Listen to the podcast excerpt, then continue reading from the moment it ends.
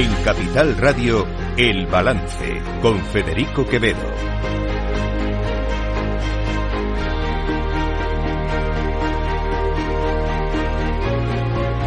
Señoras y señores, buenas noches, bienvenidos. Este jueves 14 de septiembre de 2023, son las 8.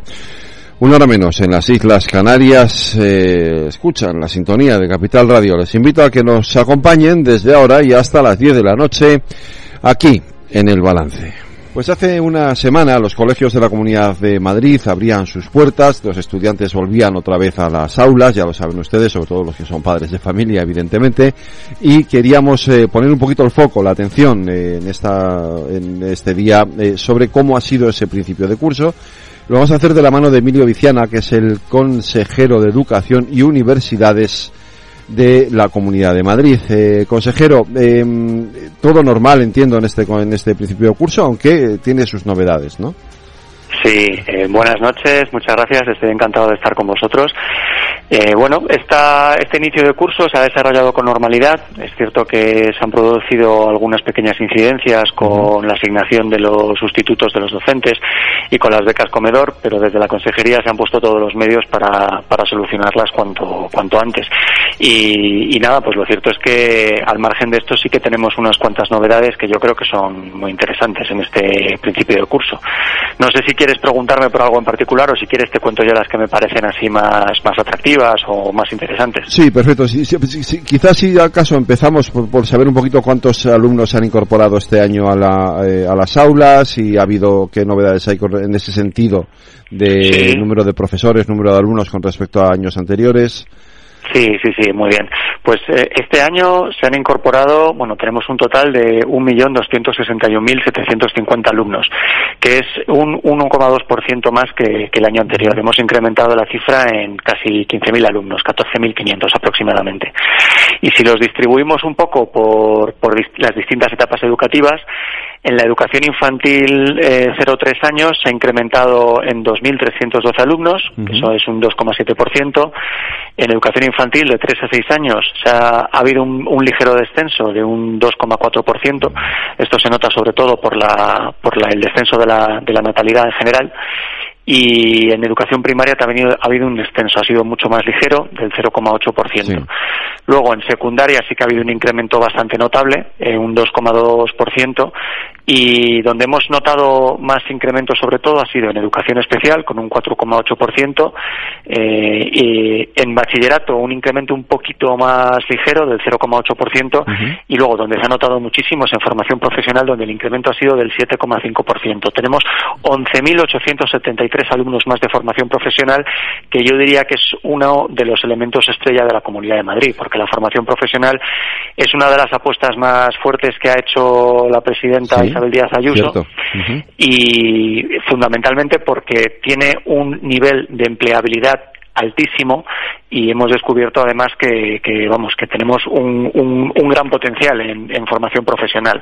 Hemos conseguido desarrollarla mucho más que otras comunidades autónomas y mucho más que, el gobierno central y, lo que hemos conseguido además es conseguir eh, un nivel de empleabilidad tremendo y un desarrollo de la excelencia en la formación profesional del que estamos muy orgullosos. ¿qué porcentaje tiene de empleabilidad la, la formación profesional en Madrid más o menos?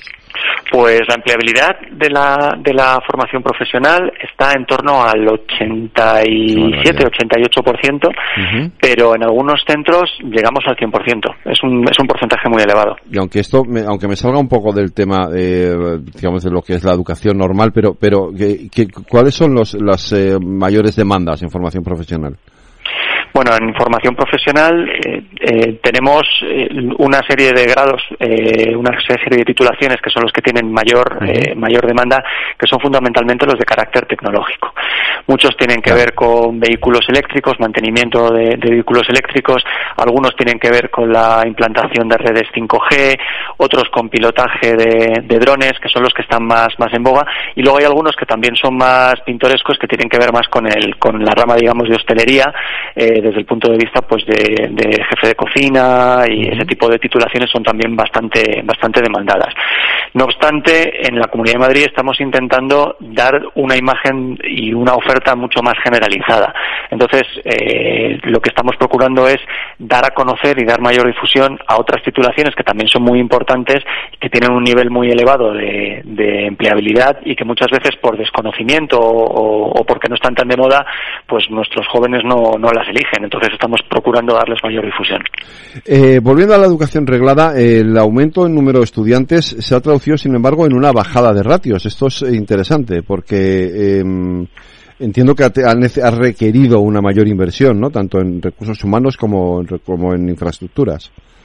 Sí, totalmente. La, bajada de ratios era un, compromiso de la, de la Comunidad de Madrid, impulsado especialmente por la presidenta, y lo que, lo que ha supuesto es que el año pasado ya se introdujo esta bajada de, ratios en el primer eh, curso del segundo ciclo de infantil y este año le tocaba, era el turno del segundo curso de segundo ciclo de infantil.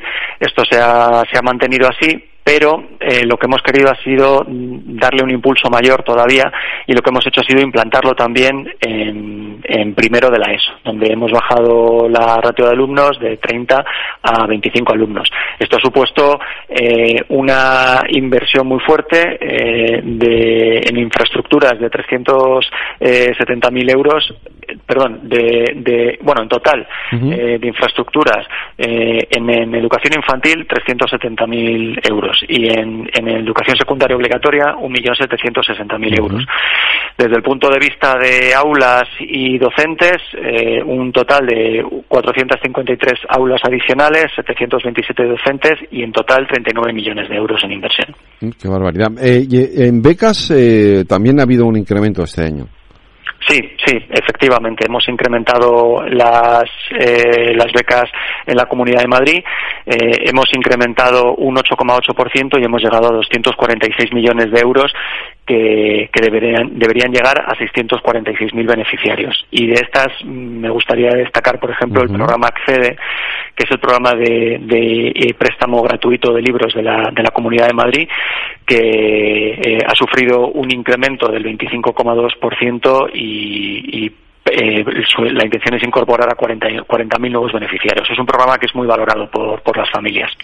Eh, consejero, me hablaba antes de las novedades. ¿Cuáles son las principales novedades que se han incorporado este año al, modelo educativo, al sistema educativo? Bueno, eh, novedades hay varias. Hay algunas que son un poquito más, más llamativas desde el punto de vista de la, de la calidad. Nosotros eh, queremos hacer una apuesta muy fuerte por la, eh, por la figura del profesor. Queremos reforzar la figura del profesor eh, como, como autoridad y como punto neurálgico eh, en toda la educación y punto de referencia para las familias y para los alumnos. Entonces, desde ese punto de vista, hemos, hemos hecho dos medidas. Por un lado, incrementar el número de docentes. Eh, este año, durante el verano, hemos desarrollado tres procesos selectivos simultáneamente, que ha sido un esfuerzo muy grande para la consejería, pero sobre todo un esfuerzo muy importante para todos los docentes que han formado parte de los tribunales, porque es un proceso selectivo de los que denominamos masivos por el número de, plazas que ofertan y de, y de candidatos que se presentan y supone un esfuerzo muy grande desde el punto de vista de los tribunales que evalúan a esos, a esos opositores que se presentan a las plazas. Este proceso se ha desarrollado durante, durante el verano y ha dado lugar eh, con total normalidad a la, a la adscripción de 2.000 nuevos docentes que, que ahora se, están, se han incorporado al nuevo curso. Igualmente, lo que queremos es mejorar la calidad de, la, del trabajo que desarrollan estos docentes.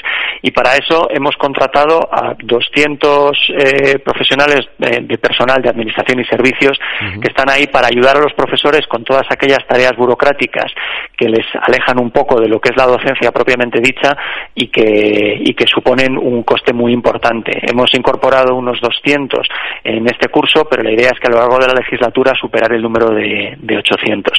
Todo esto buscando una mejora de la, de la calidad de la educación. Y luego también desde el punto de vista de las novedades, me gustaría, me gustaría hacer referencia a un programa piloto que hemos implantado, que es el programa piloto de auxiliares de danza en, primaria.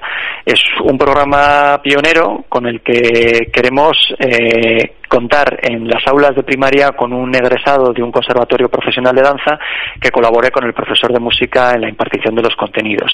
Y el, objetivo que, pretendemos conseguir es, eh, pues bueno, fomentar el conocimiento y la difusión de la danza, la música, la dramaturgia, la dramaturgia el folclore y la cultura popular, combatir el sedentarismo, la obesidad y el riesgo de, depresión y el aislamiento, la soledad en, en, los, en, los, alumnos de primaria, trabajar la motricidad y luego también descubrir vocaciones y, talentos. En este programa piloto van a, van a participar 50 centros y más de 13.000 alumnos, algunos de los centros de educación especial. Pues, eh, consejero, con, con, esto nos quedamos. Ha sido, de verdad, muchísimas gracias por haber atendido nuestra llamada aquí en el Balance en Capital Radio y, y mucha suerte y que el resto del curso continúe igual de bien que como ha empezado, ¿no?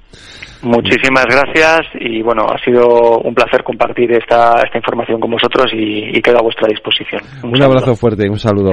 Un abrazo, muchas gracias.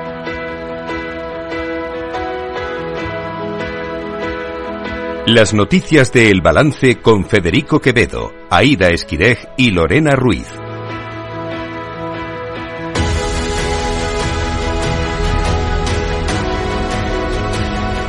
Aida Esquirej, buenas noches. buenas noches. Lorena Ruiz, buenas noches. Buenas noches.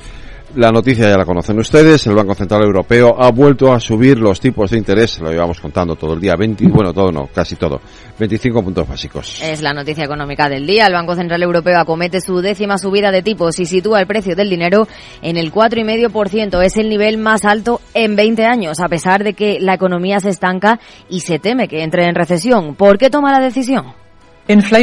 La inflación sigue disminuyendo, pero todavía se espera que se mantenga demasiado alta durante demasiado tiempo. Porque espera que la inflación se mantenga demasiado alta durante demasiado tiempo. Junto a esta decisión que se ha tomado por una sólida mayoría, según Christine Lagarde, además ha revisado a la baja las estimaciones de crecimiento y al alza las de inflación. Las proyecciones de septiembre del personal técnico del BCE para la zona euro prevén una inflación promedio del 5,6% para 2023, del 3,2% para 2024 y del 2,1% para 2025. Se trata de una revisión al alza para 2023 y 2024 y una revisión a la baja para 2025.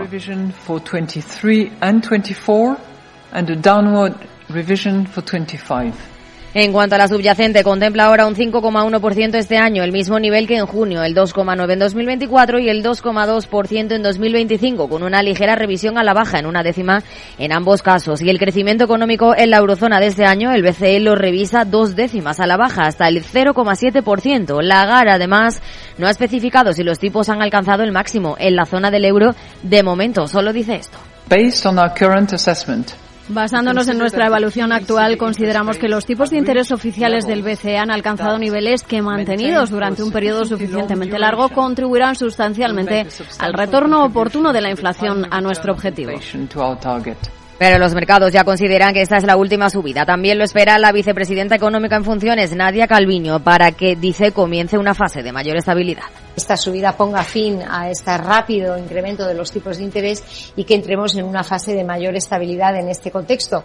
España es el país europeo que tiene un mayor crecimiento y una menor inflación y se encuentra en una situación de relativa eh, eh, ventaja con respecto a otros países eh, que se encuentran en recesión o con un crecimiento más débil y, una inflación más importante. Y, eso explica la dificultad del Banco Central Europeo a la hora de articular una política monetaria que pueda responder a las situaciones tan difíciles de los distintos países del euro. Ángel Talavera de Oxford Economics también cree que esta será la última subida del BCE y los tipos queden estabilizados en este nivel durante un tiempo. Por eso, en el especial de esta casa de Capital Radio ha recomendado contratar las hipotecas a tipo variable ahora mismo la gente ya puede decir que tiene una cierta certeza de que los tipos han tocado techo. Yo creo que a día de hoy, ahora mismo, con la noticia de hoy, lo que ya puede uno decir es que normalmente el que quiera contratar una hipoteca, pues mejor que la busque a tipo variable, yo creo, porque a, tipo fijo estamos en el máximo de tipos. Por lo tanto, eh, si algo por lo menos puede ayudar a la gente a tener algo más de certidumbre sobre el futuro, creo que hoy por lo menos sabemos algo más de lo que sabíamos ayer. El Partido Socialista ha expulsado a Nicolás Redondo tras oponerse a la posible ley de amnistía. El PSOE justifica la expulsión del exsecretario general del Partido Socialista de Euskadi bajo la acusación de reiterado menosprecio a las siglas del partido. Han señalado que la decisión es fácil de justificar porque está reflejada en la prensa de todo el país y es que Redondo afirmó la semana pasada que consideraba inmoral formar gobierno con el apoyo de los independentistas. El vicesecretario de Cultura y Sociedad Abierta del Partido Popular, Borja Semper, ha elogiado a Redondo, ha asegurado que es un socialista de pura cepa y ha comparado al PSOE con una secta. Y continúan al mismo tiempo las acusaciones del resto de los partidos políticos al PP por la convocatoria de un acto contra la amnistía. Desde el PSOE, portavoz en el Congreso, Pachi López acusa al PP de incitar al enfrentamiento civil con el acto en Madrid contra la amnistía. Insisten que está funcionando en Cataluña sus políticas porque la situación está mejor, al contrario que el Partido Popular, que no sabe qué hacer en Cataluña y por eso hace este tipo de actos. La manifestación que ha convocado el Partido Popular no es ni contra la amnistía, ni la autodeterminación, ni la independencia, es contra Pedro Sánchez y el Partido Socialista. Una auténtica broma, si no fuera porque esto es algo muy serio. Porque mientras algunos nos empeñamos en trabajar por la convivencia, por la concordia, y funciona lo que estamos haciendo, hay otros en el Partido Popular que están incitando al enfrentamiento civil. El previsiblemente otro miembro del gobierno de coalición, Sumar, ha calificado el acto como la típica instrumentalización partidista de las instituciones que hace el PP. Marta Lois, la portavoz de la formación en el Congreso, ha asegurado además que es una apuesta de largo de un Aznar que forma parte del pasado y que no es equiparable con cómo trabaja Sumar, que es con diálogo y acuerdos. Que somos un país serio, y que no se puede estar haciendo labor de oposición sacando también a la palestra al señor Aznar en el medio de un proceso donde se ha abandonado el ejercicio de la responsabilidad de, de, llevar a cabo una investidura y estar agitando las calles, estar construyendo ya una oposición a un gobierno no nato, queriendo dotar de ilegitimidad a ese gobierno progresista que todavía no nació. El Supremo rechaza los primeros recursos contra los indultos a los condenados del proceso. En concreto, el alto tribunal inadmite por falta de legitimación tres recursos presentados por Vox y tres exdiputados autonómicos de Ciudadanos contra los indultos parciales acordados en 2021 por el gobierno a los condenados por el proceso Jordi Sánchez y Jordi Cuixart. Considera el Supremo que ni los partidos políticos ni sus diputados están legitimados para recurrir esas medidas de gracia. Recordemos que ambos fueron condenados en su momento por sedición, pero tras la reforma del Código Penal que derogó este delito, la Sala de lo Penal consideró que cometieron desórdenes públicos y suspendió sus condenas de inhabilitación. Eso sí, todavía quedan por revisar los otros recursos. En total, 27 de Vox y Ciudadanos contra otros cuatro indultados, los registrados por el PP, el que fuera delegado del gobierno en Cataluña en 2017, Enrique Milló, y cuatro diputados autonómicos catalanes. Y un último apunte, otra polémica en la política, la del uso de las lenguas oficiales en el Congreso, porque el PP ha situado a Armengol al margen de la legalidad. La portavoz parlamentaria del PP, Cuca Gamarra, ha acusado a la presidenta del Congreso de imponer el uso de las lenguas cooficiales a partir del martes, antes de que sea aprobada la reforma del reglamento. Por ello, considera que Armengol está al margen de la legalidad. Esta primera iniciativa no tiene ningún tipo de consenso cuando estamos hablando de la reforma de un reglamento donde siempre ha habido consenso. En segundo lugar, es una imposición. Y en tercer lugar, se ha producido algo nunca visto. Y es que la presidenta de la Cámara nos ha informado de que la va a aplicar desde el próximo martes cuando todavía tiene que tramitarse, tiene que aprobarse y tiene que publicarse para que entre en vigor. Sin duda alguna, yo creo que esto es situarse al margen de lo que es el principio de legalidad. El portavoz del PSOE, Pachi López, ha respondido a estas críticas asegurando que el PP siempre ve como una imposición lo que no les gusta. Ella dice que esto es una imposición, que no hay consenso. Es que al Partido Popular le parece imposición todo lo que no les gusta, porque esto es una decisión de la mayoría, no es ninguna imposición, la decisión de la mayoría, que no le gusta, vale. Se les llena la boca hablando del marco constitucional, pues dentro del marco constitucional está los estatutos que dejan determinadamente claro que hay lenguas oficiales y desde Vox han anunciado que van a registrar una enmienda a la totalidad a esta reforma y un escrito para que la Cámara detalle cuánto va a costar poner en marcha esta decisión. Mientras, el diputado de Chunta Aragoneísta ha declarado que utilizará el aragonés en sus intervenciones según le interese. Y como siempre, terminamos en Latinoamérica. Pues hoy volvemos a terminar en Brasil porque el Tribunal Supremo ha condenado a 17 años de prisión al primer acusado por los ataques a las instituciones del pasado 8 de enero. Concretamente, le han condenado por cinco cargos, entre los que se encuentran el golpe de Estado, asociación para delinquir y daños al patrimonio público.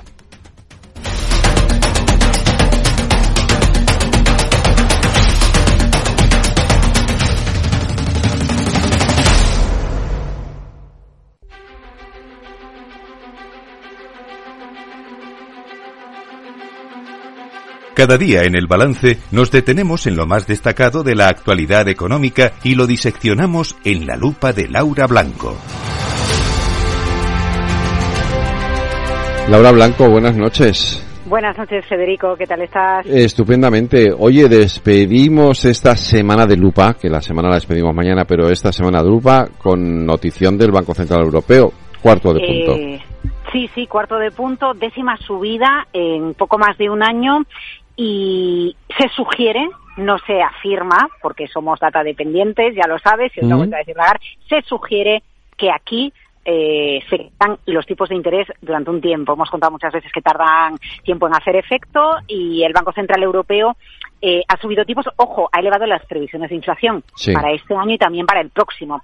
Hace, mm, eh, creo que fue 24, no, 48 horas, bueno, se filtró, hace unas horas se filtró eh, no, es la primera vez que pasa, ¿eh? que ya se sugiere y el mercado ya anticipa y ya sabe lo que va a hacer el Banco Central Europeo.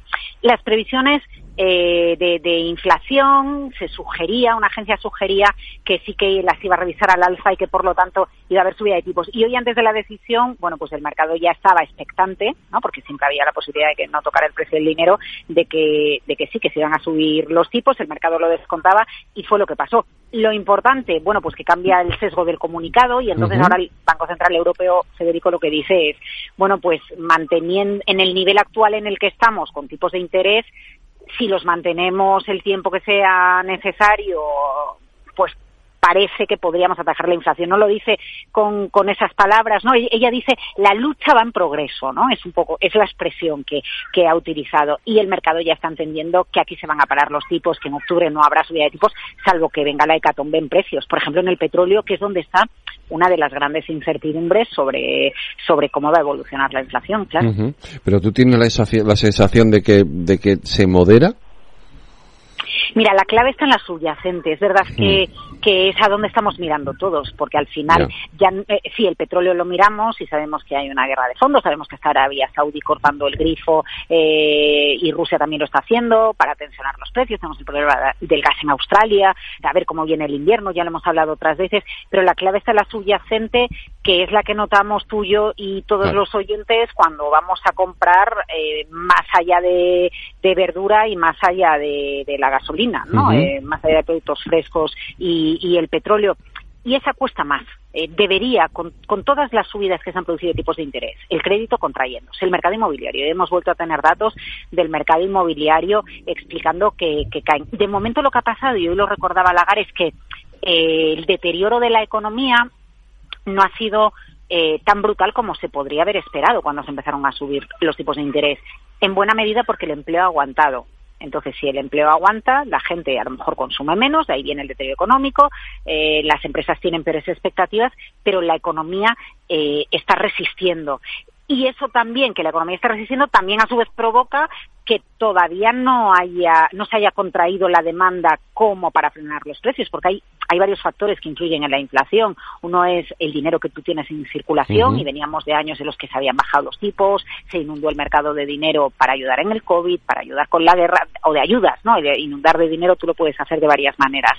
Eh, eh, bueno, ahora de, ahora de lo que se trata es de generar el efecto contrario, pero es verdad que si tú no acabas de contraer la demanda del todo, pues siempre hay demanda dispuesta a pagar mayores precios. Esto es, por ejemplo, lo que nos explican con el precio del aceite, ¿no? Mientras haya gente dispuesta a comprar aceite de oliva a 10 euros o a 11, mm, y como hay menos aceite, si hay gente que está dispuesta a pagarlo, pues el aceite va a seguir ahí. tiene, que, tiene que contraerse un poco todo para que los precios se mantengan o que se estabilice el mercado de materias primas, que es el es el, el, causante que luego provoca que en la cadena, ¿no? Primero suben los precios de materias primas, luego suben los precios de producción y luego al final nos llega la inflación a todas las tiendas, a todo lo que pagamos. Es muy difícil de saber en qué momento la inflación subyacente va a estar controlada, va a estar acotada y vamos a decir adiós por fin a este capítulo de inflación que nos acompaña ya desde hace dos años, ¿eh? que se dice que se dice pronto. Cuando recuerdas hace un par de años nos decían con los primeros cuando se llamaba la patita la inflación nos decían no esto es transitorio, ¿no? Y ahí por ejemplo que el BCE tardó, tardó mucho, fue el que más tardó en empezar a subir los tipos de interés. Efectivamente, pues eh, a ver que si esto efectivamente se modera y, podemos empezar a ver un poquito de luz al final del túnel, Laura Blanco. Mira, hoy, hoy, hoy, una luz que nos dejaban los analistas en Capital Radio con los que hablábamos eh, iba al mercado hipotecario y hoy un analista en concreto nos decía si este es el pico de los tipos de interés, aunque ella no lo dice, se sugiere, eh, si alguien va a contratar una hipoteca ahora, se va a comprar una casa, a lo mejor ahora ya es el momento de coger un tipo variable porque ya más no van a subir o momento de coger un tipo mixto para tener algo un poco tranquilo durante los próximos años y luego entender que, el precio del dinero va a bajar. Ojo, FD, que ya ahora, eh, una vez que se cree que ha tocado techo el precio del dinero, ya se empieza a especular con cuándo va a ser la primera bajada. Y ya se empieza a decir verano 2024, lo más probable, porque para entonces la inflación estará más controlada y la economía estará muy frenada, ¿no? Y la clave ahora es hasta qué punto se nos va a frenar la economía, hasta qué punto va a acabar deteriorando el empleo y hasta qué punto joder, pues dentro de unos meses vamos a estar todos echándonos las manos a la cabeza o no, porque estemos en una crisis. Pues esperemos que no, de verdad. Buen fin de semana. Buen fin de semana, Federico. Bueno, aunque queda, aunque queda mañana, por cierto, mañana aniversario de la caída de Lehman Brothers. Es verdad, ¿eh? tienes razón, que es mañana el aniversario. Lo vamos a comentar luego en la tertulia económica, por cierto. Con... Sí, sí, sí. Sí, sí, que es mañana el aniversario, fíjate tú. Te escucho. Anda, lo que ha pasado, ¿eh? Desde entonces, no te, no te quiero Bueno, pues la clave ha estado, no sé si va a estar esta noche con vosotros Judith, que sabe mucho de, esto. Claro, lo que desencadena la crisis financiera es todo un proceso de cambio en la regulación bancaria, ¿no? Y ahí está eh, la clave para, para que no nos, eh, no, no nos volvamos a enfrentar a una situación en la que había demasiado riesgo mm. eh, por parte de, habían tomado demasiado riesgo las entidades financieras, eh, se cae una ficha del dominó, por decirlo así, y arrastra consigo a todo el sector, que, fue lo que pasó en ese momento, ¿no? Mercado inmobiliario, eh, bueno, y todas las entidades financieras expuestas. Pues escúchanos luego, que de esto hablaremos en nuestra tertulia. Laura, hasta el lunes. Buenas noches.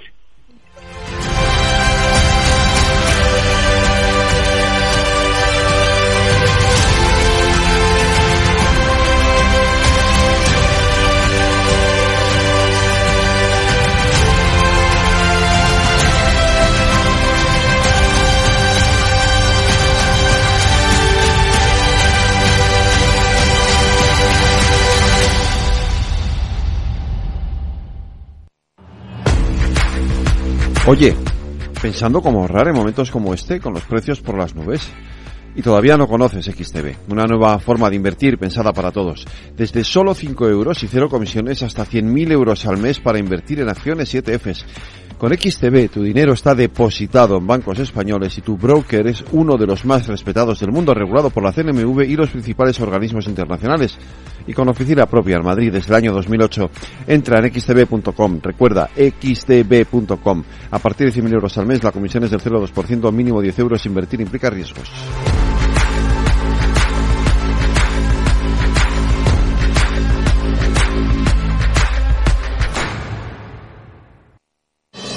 Si millones de personas vienen a las oficinas de correos cada año, será por algo.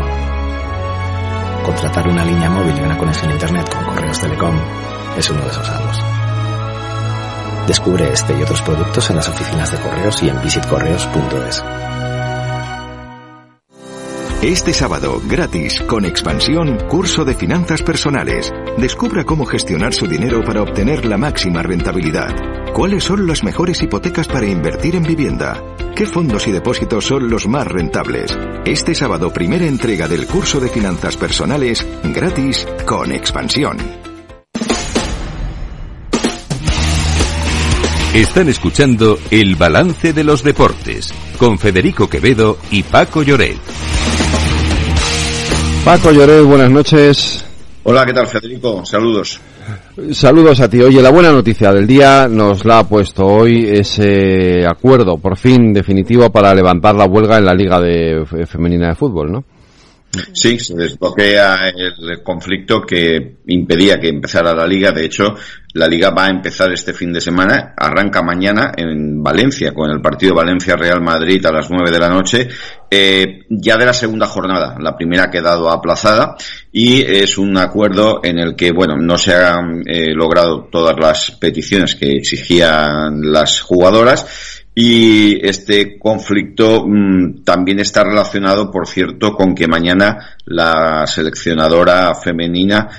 Eh, ahora mismo no sabemos si va a poder dar una lista de jugadoras como a ella le gustaría, porque hay algunas que continúan negándose a acudir a la selección si no se resuelven una serie de exigencias que afectan a la organización, a la estructura del fútbol femenino a nivel de selección española. eh, bueno, y este fin de semana vuelve la liga, pero antes, antes Lorena, eh, tenemos eh, datos de los topes, que se llaman los topes salariales, los límites, ¿no? Sí, la variación más llamativa, ha sido la del Barcelona, que pasa de los 648,8 millones que tenía en febrero a contar tan solo con 270 millones. No obstante, la caída es generalizada porque el límite total de los equipos de primera ha descendido en 459 millones respecto a febrero. Y es que todos los equipos bajan menos el Real Madrid, que vuelve a dominar por mucho la clasificación del límite salarial. En febrero contaba con 683,4 millones y ahora ha crecido hasta los 727,4. Al otro lado de la balanza está el Alavés, el último de la cola que apenas dispone de 31 millones de euros. porque luego Paco nos dice, no, es que los futbolistas de primera división ganan muchísimo dinero, pero no todos. No, eh, esto lo que demuestra es que existe un control muy riguroso a nivel financiero. Eh, la mayoría de los clubes tienen unos márgenes muy estrechos eh, y sobre todo destaca, bueno, ha comentado Lorena, es decir, hay un club que ahora mismo, no sé si decir que nada en la abundancia, que es el Real Madrid, y otro que tiene un problema gravísimo financiero que viene arrastrando y que, bueno, está trampeando, está resolviendo un poco por ser quien es y un poco con la complicidad, porque a la liga como marca genérica no le interesa que un club como el Barcelona pues esté, eh, pues en esa, en esa situación. Equipos, mm, bueno, que más o menos han demostrado una cierta solvencia, también han visto reducidos sus márgenes, el caso del Atlético de Madrid, del Atlético de Bilbao o del Sevilla, y un caso muy especial es el del Valencia, que por historia y dimensión debería estar en ese grupo de elegidos, pero por culpa del máximo accionista que ha cerrado la puerta a cualquier inversión, está, bueno, ha mejorado su margen, pero eh, apenas ha invertido y disponía de posibilidades para ello. O sea que, bueno, al final eh, con lo que me quedo es que la inmensa mayoría de los clubes están en una situación financiera muy ajustada y que solo hay uno, eh, que es la excepción, que es el Real Madrid, que dispone de, de mucho mayor eh, margen.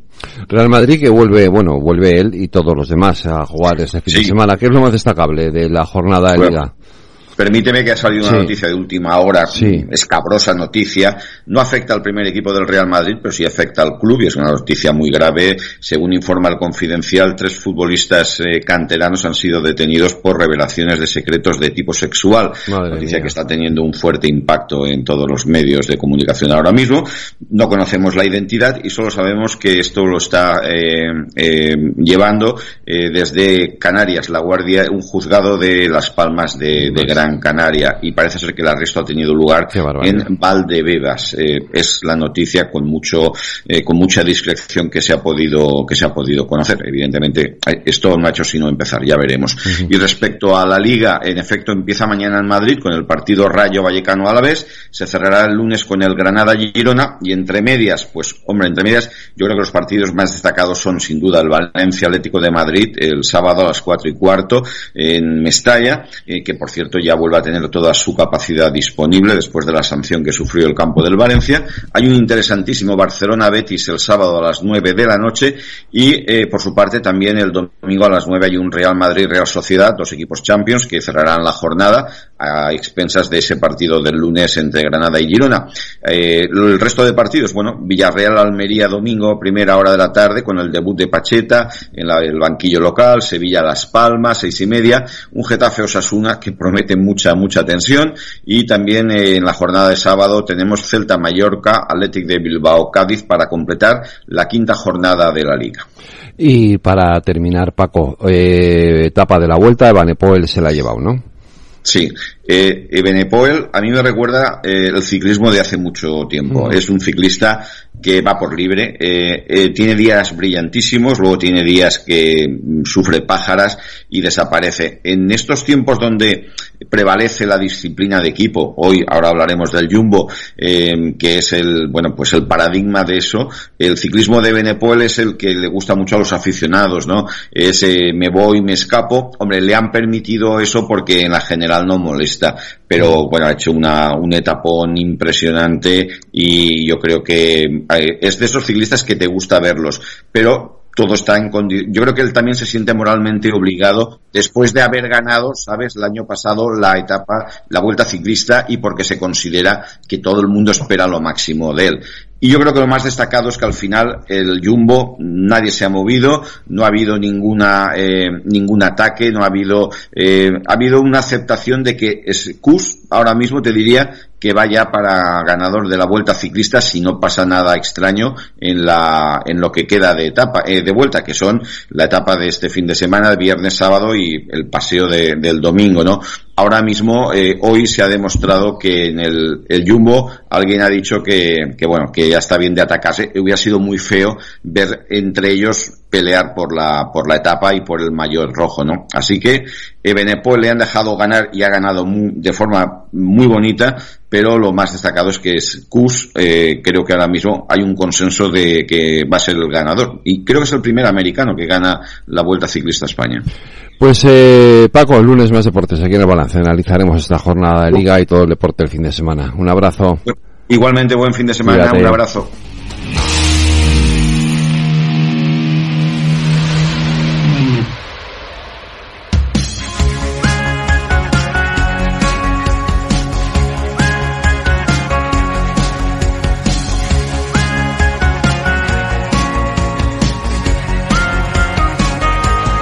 Los jueves, de la mano de nuestra coach Patricia Guzmán, llega Rafa también entrena, un espacio dedicado al desarrollo de las actividades directivas con un tono desenfadado y no exento de humor. Los jueves, Rafa también entrena, en el balance. Patricia Guzmán, buenas noches. Buenas noches, Federico. Eh, yo creo que seguramente nuestros oyentes lo primero que se están preguntando es, Rafa también entrena. ¿Qué quiere decir esto? De Rafa también entrena. Vamos a explicar de dónde viene el nombre del programa y ahora explicamos también de qué va el programa. Eso es, pues Rafa también entrena viene de hace unos años me, contrataron en una empresa para, para, trabajar con el equipo directivo.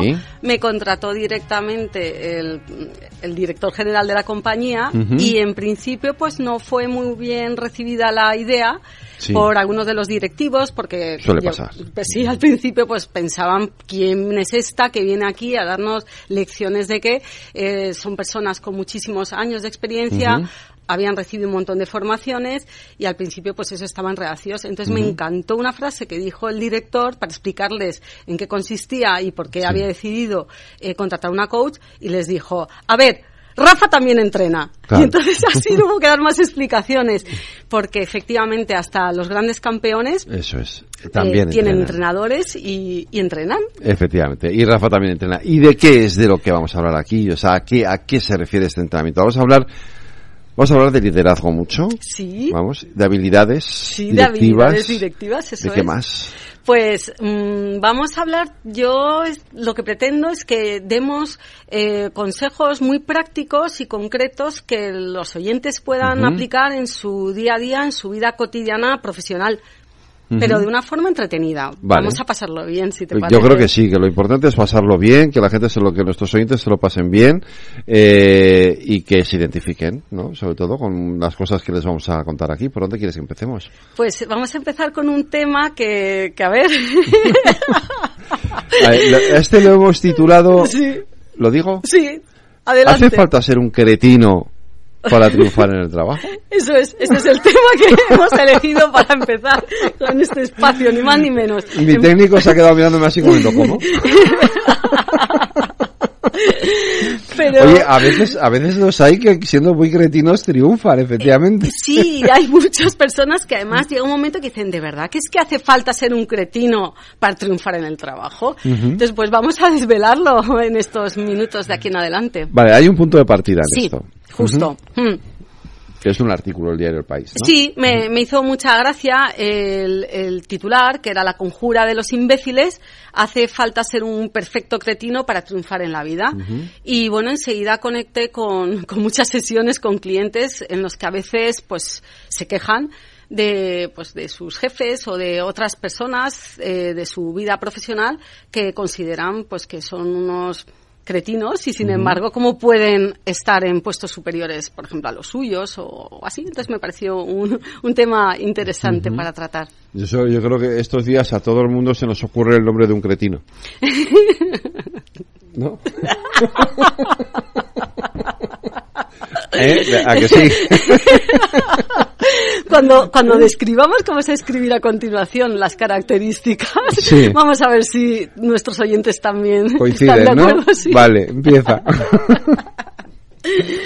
Lo primero que quería, lo primero que quería mm, que diferenciásemos un poco, si te parece bien, es esto, es este término de narcisismo que está ahora tan de moda y que está tan en boca de todos. Y me gustaría diferenciar lo que en realidad es un narcisista, que, que es un trastorno de la personalidad con personas pues que son muy seguras de sí mismas, que, que mm, tienen una alta autoestima y que no necesariamente tienen por qué ser mm, narcisistas. Pero sí que es verdad que hay un perfil eh, pues egocéntrico, individualista, mm, que vanidosas incluso, que sí que se ajustan más a ese perfil de narcisista y que es verdad que tienen una ventaja competitiva, sobre todo en entornos muy, muy competitivos. Sí. Entonces, mm, si te parece bien, vamos a, a, empezar un poco hablando mm, casi de estilos de liderazgo, si te parece bien. Venga, pues venga, vamos a ello. Sí, pues los estilos del liderazgo eh, pues se basan en cómo las personas tienen a abordar el propio liderazgo y la toma de decisiones. ¿Vale? Cada estilo de liderazgo tiene sus propias características, sus fortalezas, sus desafíos, pero hay que recordar que no hay un estilo de liderazgo único que sea el mejor en todas las situaciones. Vale. Entonces, hoy vamos a dedicarlo a, nos vamos a centrar en el estilo de liderazgo que se llama directivo. ¿Te parece bien? Perfecto. ¿Cómo debe ser el, liderazgo directivo? Pues identificamos a las personas que tienen un estilo de, de liderazgo directivo porque son personas muy directas, tienen un estilo muy directo. Dicen lo que hay que hacer y ejercen presión para que se haga. A ver si eh, con estas características empezamos a esbozar a ver a alguien que se nos vaya ocurriendo. Demanda resultados y acelera el ritmo de trabajo de sus equipos. Tiene una gran capacidad de superar obstáculos y poder de convicción en los demás para afrontar proyectos ambiciosos. Sus puntos débiles y lo que más suelen irritar a casi todo el mundo. Esta es la parte negativa. Bien. Son que suelen adolecer de falta de tacto, tienen eh, tendencia a empujar en vez de guiar a sus equipos, una excesiva competitividad y una ambición por ganar que puede llevarles a esto de el fin justifica los medios. El fin justifica los medios, sí. Mantienen un alto nivel de exigencia para sí mismos, pero es que también para los demás y bajo situaciones de estrés es impaciente y a menudo utiliza un tono agresivo. ¿eh? Y bueno, a favor diremos que este estilo de liderazgo, eh, sin embargo, destaca por su capacidad para cumplir plazos y metas agresivas, asume riesgos y es capaz de tomar decisiones impopulares cuando son necesarias. Es emprendedor, es persistente y es resolutivo. Y esto me gusta especialmente de este estilo de liderazgo así directivo, que es que defienda a su equipo ante cualquiera. ¿Ah, sí? Sí. Sí. A pesar de que puede ser con ellos mm, insoportable con ellos, sin embargo luego sin embargo de cara a, los demás generalmente suelen defender bastante. Esto es una característica interesante. ¿Cómo hay que comportarse con ellos? ¿Cómo hay que tratarlos? ¿Cómo, Vale, tú tienes un, un, directivo que, es, que reúne estas cualidades y tienes que trabajar con él. Pues sí, esto es lo que yo les digo a, mis clientes cuando, cuando tienen algún jefe, alguna jefa con este estilo de liderazgo. Sé muy claro, específico y breve. ¿vale? No se te ocurra no eso es, no le hagas perder el tiempo, vete al grano. Si no, se van a irritar bastante. No mostrar desorganización. Esto es importante también, ¿vale? Hay que estar preparado y documentado con el material de apoyo y los datos necesarios que sepan que vas a necesitar cuando te reúnas con, con un jefe o una jefa de este estilo de liderazgo. Y ojo, que esto también creo que es importante, que cuando este tipo de personas se embalan, es que se embalan. o sea, cuando cogen carrerilla, esto es como cuando abres los toriles y sale el toro de ahí con toda la fuerza, es mejor no ponerte en, medio. O sea, no intentes contraargumentar en ese momento, no interrumpas, no intentes razonar. Yo aquí lo que les digo a mis clientes es que que dejen que se desahogue y que te quites de... Aunque esté equivocado. En ese momento sí. En ese momento sí. Es que si no te va a investir. Ya hay que esperar un momento cuando esté en un modo más, más racional y menos emocional, eh, porque claro, estamos hablando de personas que, que no están desequilibradas mentalmente, sino que tienen un estilo de liderazgo y entonces luego cuando se les haya pasado es momento para, para llamar a su puerta y decir, oye, perdona, quería hablar de este tema el otro día y generalmente responden estupendamente y luego te, luego encima te, te respetan más y te van a valorar más. Sí, no te ponen en la calle. no. se me ha dado el caso, al revés. al revés, les han respetado mucho más, pero en ese momento, cuando han cogido carrerilla, yo no me pondría en medio. Vale, ¿qué se les puede decir y qué no se les puede decir? Eso, hay palabras que son eh, música para sus oídos. Vamos con los tags. Eso. los, tags con el jefe. Eso, con ese tipo de jefe dificilillo. Pues, a ver, les encanta escuchar, ganar liderar, ahora, reto, desafío. Tienes razón. Eso es. Siempre tiene razón, vale. Musiquita. Y bueno, podríamos decirle, por ejemplo, mm, en caso de no haber entendido algo, mm, ¿puedes explicarme mejor cuáles son tus expectativas y cómo puedo cumplirlas? O sea, volvemos al estilo conciso, claro y directo que... A ver, dime exactamente qué quieres y qué quieres que es lo que yo Exacto, y qué esperas y no ¿Qué esperas de mí? sí, efectivamente. Ese es el, el, código que ellos mejor entienden, porque es donde se mueven. ¿Y qué es lo que no hay que decir? No se te ocurra decir, no lo sé, tal vez, ya veremos. Esto especialmente mm, les irrita lo de es imposible. O sea, es imposible. Mm. Uf, esto es imposible. esto es ¿eh? imposible. Eh, no lo digas. Podría ser o tampoco les interrumpas con frecuencia, no les gusta ser interrumpidos. Vale.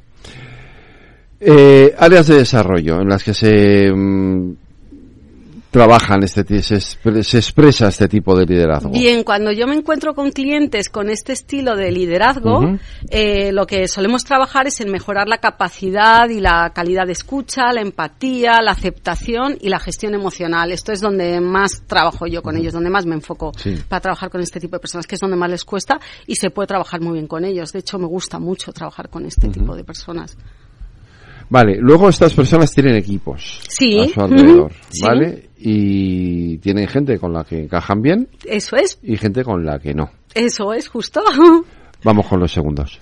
Vale, pues la incompatibilidad mayor que yo he encontrado es con las personas, con aquellas personas que son más sensibles, indecisas, con tendencia a dispersarse, complacientes, quiero decir, que quieren agradar a todo el mundo. Ese tipo de personas mm, chocan bastante con, con, este estilo de liderazgo directivo, con un ritmo más lento, las que se tragan sus emociones y ceden para evitar conflictos, las que les cuesta establecer prioridades, que son desorganizadas, tienen dificultad para lidiar con situaciones inesperadas, ¿vale? Porque mm, hemos visto que, que, el estilo es muy directivo y, y, les gusta mm, acometer desafíos, entonces mm, les, les descuadra a veces un poquito y aquellas personas se sienten intimidados con el estilo confrontacional de los líderes directivos y provocan en ellos una respuesta pasivo-agresiva. ¿eh?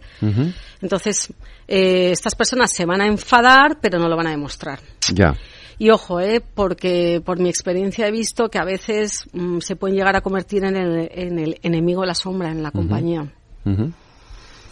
Así que por mi experiencia profesional son personas que van alimentando el resentimiento pero sin dar señales de aviso y hasta que un día explotan y ya es demasiado tarde. No, ¿Y qué suele ocurrir en esos casos? Pues cuando explotan eh, ya es demasiado tarde, entonces muchas veces eh, es una confrontación que habían estado intentando evitar y, y, sueltan lo que habían evitado y entonces ya en vez de hacer bien las cosas y, y tener... Mm, razonan, pierden toda la razón porque cuando explotan, eh, pues ya es demasiado tarde.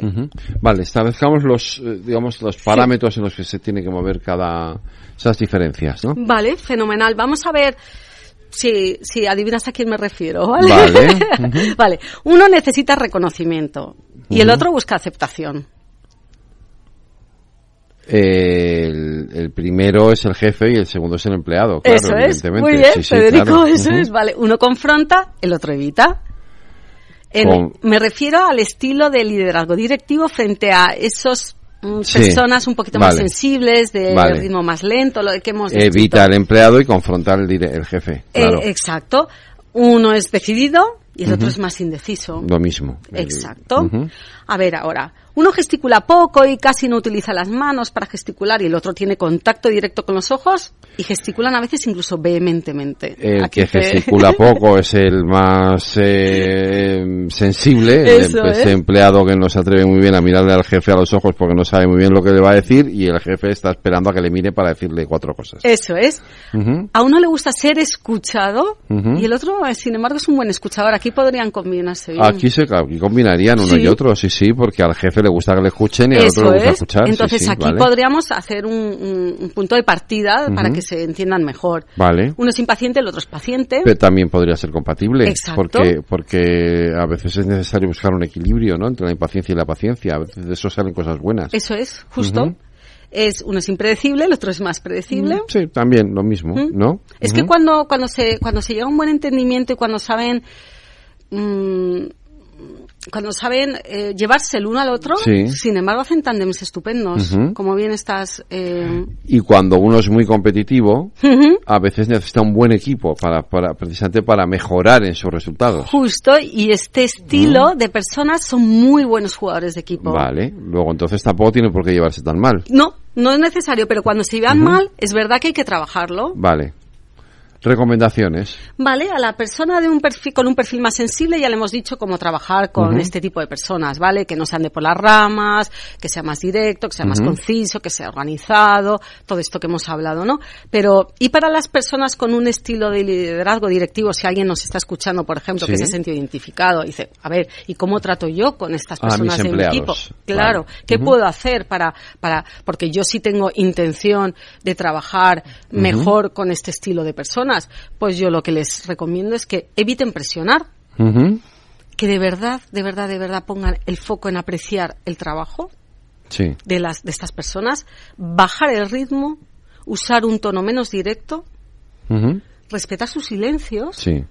transmitirle confianza. Esto es súper importante. Estas personas necesitan estar en un entorno de confianza para realmente poderse mostrar. Entonces, eh, aquí el cometido, tú como jefe, jefa eh, y líder, es eh, proporcionar un, un, un ambiente de confianza para que estas personas puedan trabajar y, y den lo mejor de sí mismos, por otra parte. Escucha con atención. Y esto también es importante. Argumenta y explica bien los cambios, si va a haber cambios, claro, y dale tiempo para ajustarse a esos cambios. Vale. Hay que explicarlos muy bien, porque si no se pueden sentir perdidos. Y no te olvides de mostrar reconocimiento por su ayuda y contribución. Vale.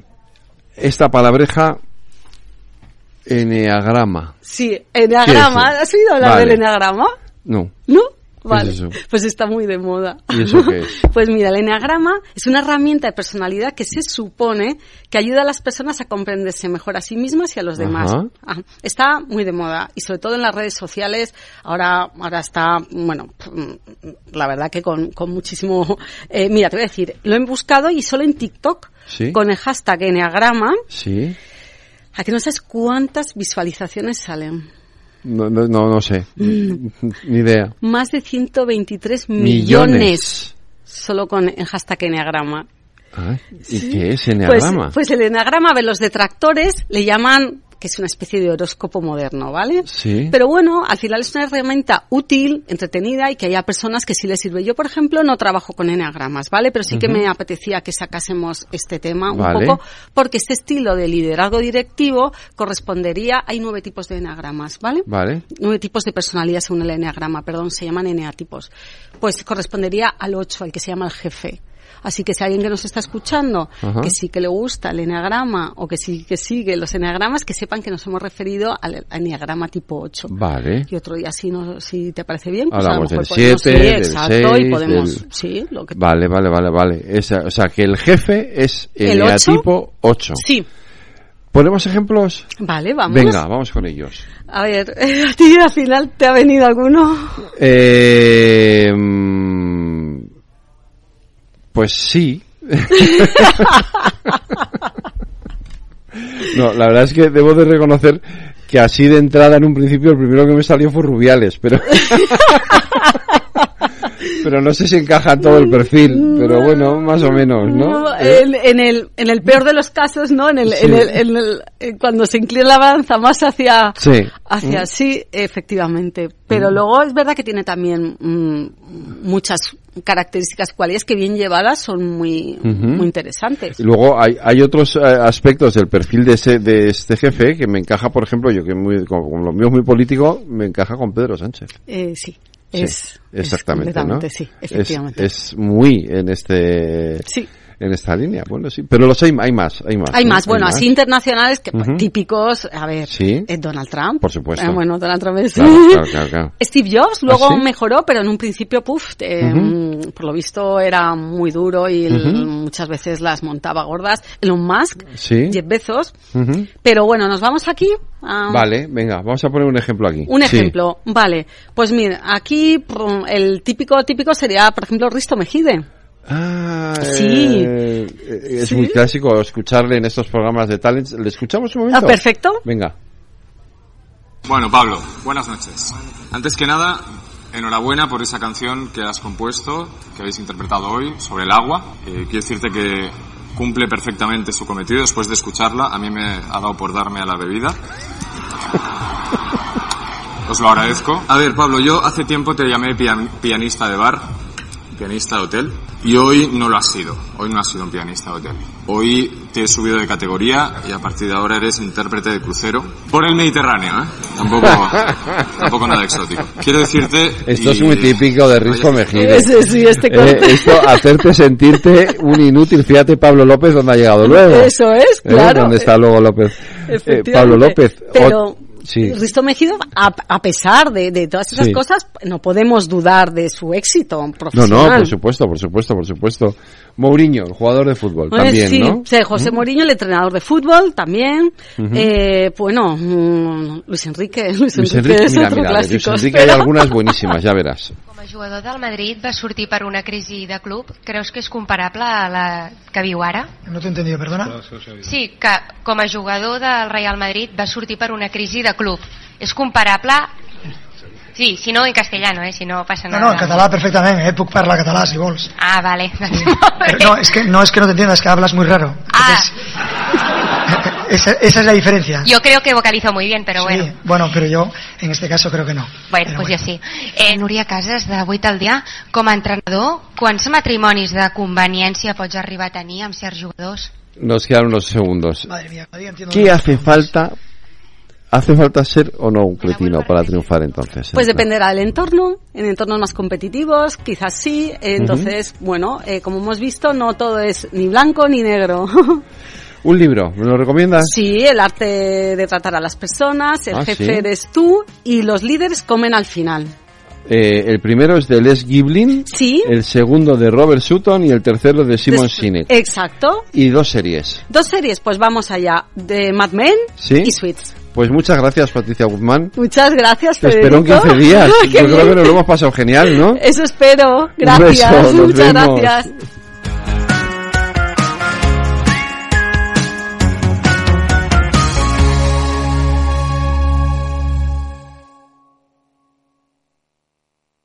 ¿Quieres cobrar por operar con tu dinero? Con DarwinX es posible y funciona así. Operas un universo de más de 1.500 instrumentos financieros en condiciones competitivas, con nuestro broker o a través de Interactive Brokers. Y aquí viene lo bueno. Mientras operas, construyes tu track record para nuestra gestora que te paga por tu éxito.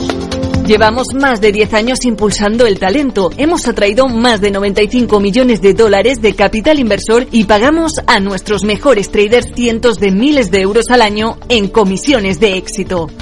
Darwinex, donde no pagas de más y cuanto mejor operas, más cobras. ¿A qué esperas? Tu capital está en riesgo. El rendimiento pasado no es una indicación de resultados futuros. Datos actualizados en agosto de 2023. Capital Radio, Madrid, 103.2 FM.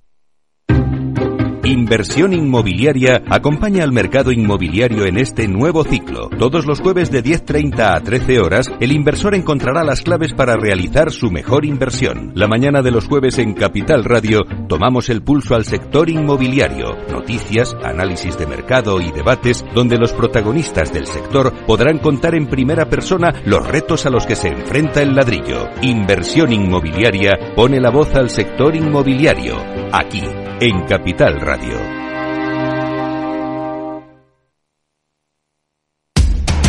Información, análisis, previsiones, recomendaciones, todo lo que necesitas saber para tomar tus decisiones de inversión en Mercado Abierto, de 4 a 7 de la tarde con Rocío Arbiza, Capital Radio.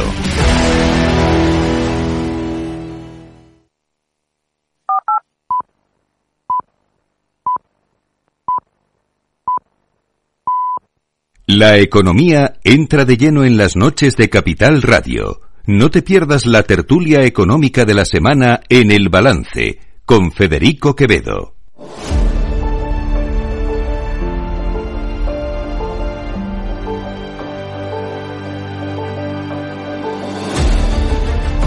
Las nueve de la noche, una hora menos, en las Islas Canarias, en la sintonía de Capital Radio, aquí en el balance, llega probablemente uno de los momentos más esperados de toda la semana, que es nuestra tertulia económica de la mano de Juan Carlos Lozano. Buenas noches. Con el número 5. Con el número 4, Judith Arnal. Buenas noches. Muy buenas noches. Con el número 3, Alberto Oliver. Buenas noches. Buenas noches. Con el número 2, José Luis Moreno. Buenas noches. Buenas noches. Y con el número 1, ahí en la punta de lanza, dispuesta a marcar los goles, Fernando Pinto. Buenas noches. Buenas noches. Pues bien, equipo. Hoy el gol nos lo ha metido eh, la presidenta del Banco Central Europeo, que ha subido cuarto de punto los tipos de interés. Era, estaba dentro de lo esperado, ¿no, Juan Carlos? Sí, sí, sí, hombre, yo creo que mm, es verdad que eh, los expertos dicen que ha sido una decisión muy debatida porque estaba la, la lucha entre, entre los que piensan que se debe seguir combatiendo la inflación con fuerza. Recordemos que en la zona euro la inflación todavía está por encima del 5, aunque en España está al 2 y pico, la subyacente también está muy alta, también en, en el, en el entorno del 5. Y los que piensan que eh, nos estamos pasando de frenada con los tipos y lo que podemos acabar generando es un frenazo económico. Yo creo que al final, a- a- más que otra cosa, lo que ha pesado ha sido el pensar que eh, el frenazo económico es posible. De hecho, creo que Países Bajos, por ejemplo, en Europa está en recesión, Italia está cerca, Alemania tampoco está para tirar cohetes. Pero eh, lo que está un poco más lejano es una recesión dolorosa, digamos, en. Europa, ¿no? Estamos hablando de frenazo, no tanto de no tanto de recesión. Eh, así que, pues sí, la verdad es que al final ha ganado ha ganado el ala más el ala más dura, digamos, de del BCE y vamos a tener los tipos. Ahora me imagino que debatiremos no solo las consecuencias, sino esto qué significa, ¿no? Porque y sobre todo cuánto tiempo van a estar. Es verdad que Lagarde ha dicho ha insinuado, porque el, el BCE tiene su lenguaje propio, ha insinuado que eh, los tipos mm, probablemente ya no sigan subiendo, pero sí que van a estar durante bastante tiempo altos. Altos. O sea, lo que no van a hacer La es clave bajar. es, eso es, de momento. De la momento. clave es saber o aventurarnos a decir cuánto tiempo van a estar altos los tipos. Judith, ¿tú te animas? Yo eh, aquí lo que quiero es lanzar un mensaje acerca de la eficacia de la política monetaria eh, del Banco Central Europeo. Tenemos que recordar que en el mes de octubre de 2022, es decir, hace prácticamente un año, eh, la inflación estaba por encima del 10%. Cierto. Ahora sigue por encima del 5%, Ujú. sigue siendo muy elevada, pero eh, sin lugar a dudas está claro que eh, la política monetaria del Banco Central Europeo está siendo efectiva en garantizar su objetivo fundamental, que es la estabilidad de precios, entendida como eh, unos, eh, una inflación del 2% en el medio plazo. Todavía queda camino para recorrer hasta ese 2%. Hoy, de hecho, el Banco Central Europeo ha eh, presentado sus proyecciones económicas revisadas, tanto para eh, PIB como para inflación. Se han revisado ligeramente al alza en la, inflac- eh, la- la inflación y la idea es llegar al entorno del 2% para el año eh, 2025. Y aquí también me quedo con los mensajes lanzados por la presidenta del Banco Central Europeo de que en este ciclo de política monetaria eh, el canal de transmisión está siendo más rápido que en ocasiones anteriores. Esto se ve tanto eh, por la vía del encarecimiento del crédito como por la reducción del crédito. Y esto es positivo en el sentido de que eh, tenemos que esperar menos tiempo para que se transmita la política monetaria del sistema y para garantizar la mencionada estabilidad de precios. Alberto. Bueno, yo eh, sigo sin entender muy bien el mecanismo por el cual la inflación mundial está disparada en torno, bueno, las previsiones son de en torno del 7% y la política europea, la política monetaria de- del Banco Central Europeo va a mejorar las previsiones de, de España, ¿no? Hemos conocido, se lleva hablando bastante tiempo de que en realidad la inflación en, en nuestro país, buena parte de la misma, eh, en España, que es de las más bajas de la Unión Europea. Recordemos que, por ejemplo, Alemania está ahora mismo eh, interanual en el 6,1%, Francia está en el 4,8%. Bueno, ha bajado en los últimos meses, pero bueno, ha bajado sobre todo porque ha habido un- una reducción del precio, sobre todo de los mercados internacionales, del precio de la energía. No, sé yo muy bien si la política del Banco Central Europeo está teniendo un efecto real sobre, sobre la inflación en, en los países europeos, ¿no? Lo que sí que está ocurriendo es que está eh, las hipotecas, bueno, quienes tienen hipoteca variable están viendo encarecidas, es- están refrenando sus intenciones de compra, eh, están refrenando eh, el consumo en nuestro país y, y mm, me da la sensación de que no terminamos de que no terminamos de dar con la tecla lo que está pasando. Decía antes que las, las empresas, los márgenes empresariales están contribuyendo muy mucho a lo que es la elevación de los índices de los precios y, del IPC, ¿no? Entonces, yo no sé muy bien si esta política monetaria tiene sentido para reducir la inflación, a pesar de que, bueno, pues el euro se aprecia, eh, las compras internacionales igual son un poco más baratas, pero bueno, el euro no va particularmente bien en este sentido y, y mi sensación es que no, no está sirviendo de mucho. En agosto del 22 teníamos un Euribor del 1,24 y un año después pues ah, tenemos ahí unos tipos de interés en el 4,5. Es verdad lo que ha dicho el Banco Central Europeo que la idea es dejarlos ahí en torno a año y medio, con lo cual esto va, va, va a ser duro eh, para muchas hipotecas, eh, tanto de los particulares como también para los préstamos de, de las empresas. Y luego hay que decir que no, no tenemos claro hasta qué punto esta, esta subida de tipos eh, va encaminada a defender el euro o a combatir la inflación. Yo creo que a las dos cosas. A las dos cosas, ¿no? Y luego otro tema muy importante y es que mientras el Banco Central Europeo está anunciando eh, que va a mantener altos estos tipos de interés en estos niveles, eh, en Estados Unidos se anuncia eh, próximas bajadas de los tipos de interés, con lo cual eso eh, veremos qué impacto tiene sobre las decisiones que toma el Banco Central Europeo, porque desde luego mi impresión es que siempre vamos un poquito eh, de, de copiones. Es decir, que muchas veces estas decisiones que hemos tomado han sido más porque las estaban tomando eh, otras economías que porque fuera lo más adecuado para nuestra economía. Dicho esto, si no suben los tipos de interés, la inflación eh, se desmanda. Y el Banco Central Europeo tiene como su principal función eh, dejar la inflación como mucho en el 2%, y todavía estamos lejos. Yo hay una cosa que me sigue que me sigue preocupando y es cuando estamos hablando de política monetaria a fin de controlar la inflación, pero aquí nadie hace alusión a la política fiscal que debe acompañarla. Esto mm, lo llevamos ya hablando, yo creo que bueno, pues la inflación empezó a subir en febrero del 21, eh, 18 meses después seguimos teniendo una inflación subyacente por encima eh, del, del 5%, mm, eh, y bueno, pues el- lo terrible de esto es que ha habido medidas también de política fiscal que no han acompañado a la contención, eh, mediante la contención de determinados gastos, eh, de, este proceso de inflación. Es decir, se ha seguido eh, de alguna manera enchufando dinero al sistema.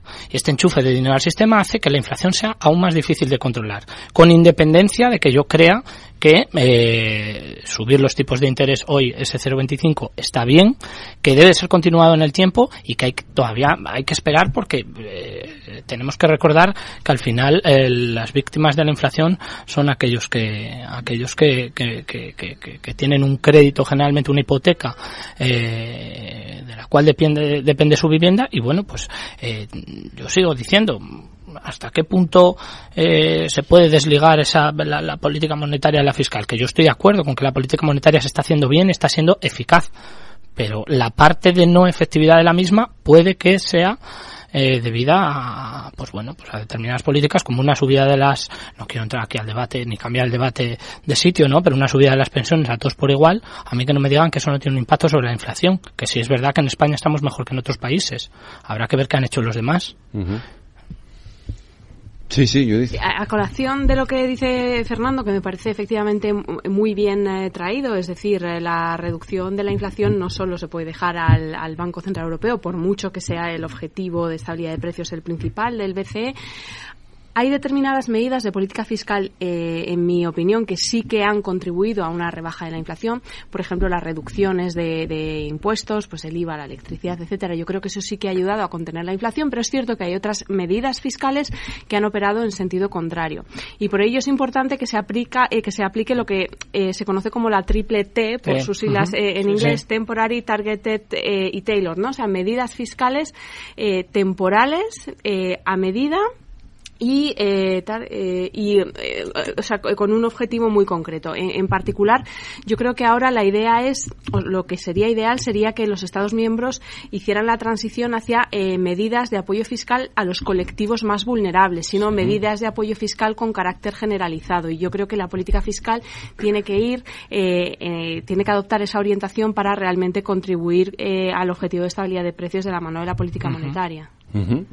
Eh, uno de los, eh, eh, tú has comentado, has pasado por encima de pero una de las consecuencias de esto, eh, y lo hemos visto hoy, es que la firma de hipotecas se está cayendo y los y el precio, los precios de la vivienda que hasta que parecía que se mantenían altos empiezan a sufrir un cierto un cierto descenso. Eh, no sé si esto es bueno o es malo, quiero decir, eh, lo, eh, lo, lo- lo que es malo, entre comillas, entiendo yo, creo, por lo menos es para los que lo sufrimos, es que las hipotecas ya se nos hayan disparado en todo este tiempo, ¿no? El que, pero tanto que las hipotecas estén altas como que empieza a caer el, el mercado de hipotecas, creo que ambas cosas eh, pueden ser un poco negativas, ¿no?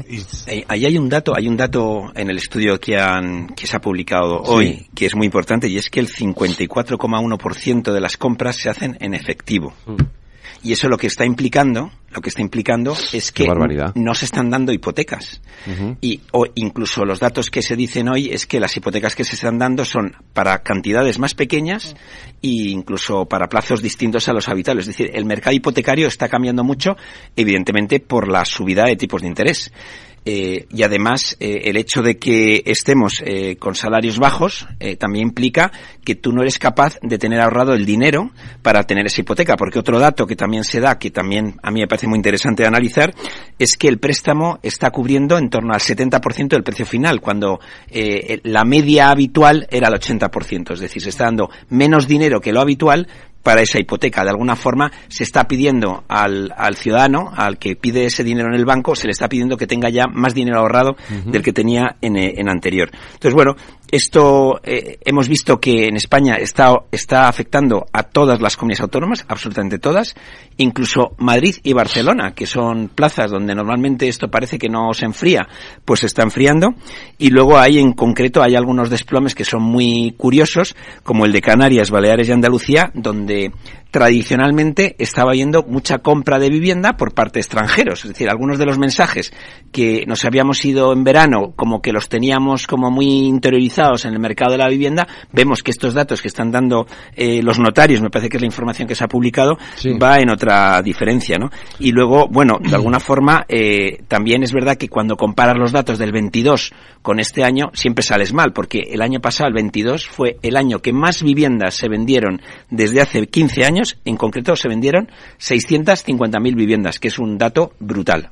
Pero eh, es, es, es evidente que el mercado inmobiliario ah, está cayendo y no solo y no solo por los datos, que al final la estadística está clara. Si te das una vuelta por Los Madrid, carteles. estás empezando a ver que las inmobiliarias eh, a pie de calle están cerrando, como ocurrió en la crisis de 2008, que eran habían ocupado la mayoría de los locales comerciales, eh, sobre todo en el centro de la ciudad, y ahora tú te das una vuelta y ves que están cerrando. Eso Sí. es por yo tengo esa sensación. Yo cuando he pasado eh, he visto que están empezando a cerrar. Entonces yo creo que eso indica es el indicador a pie de calle, nunca mejor dicho, de que esto está cambiando, ¿no? Y Yo tengo que- una inmobiliaria de estas de las supuestamente eh, eh, más conocidas Mm. eh, al lado de mi casa, siempre está vacía, no hay nadie.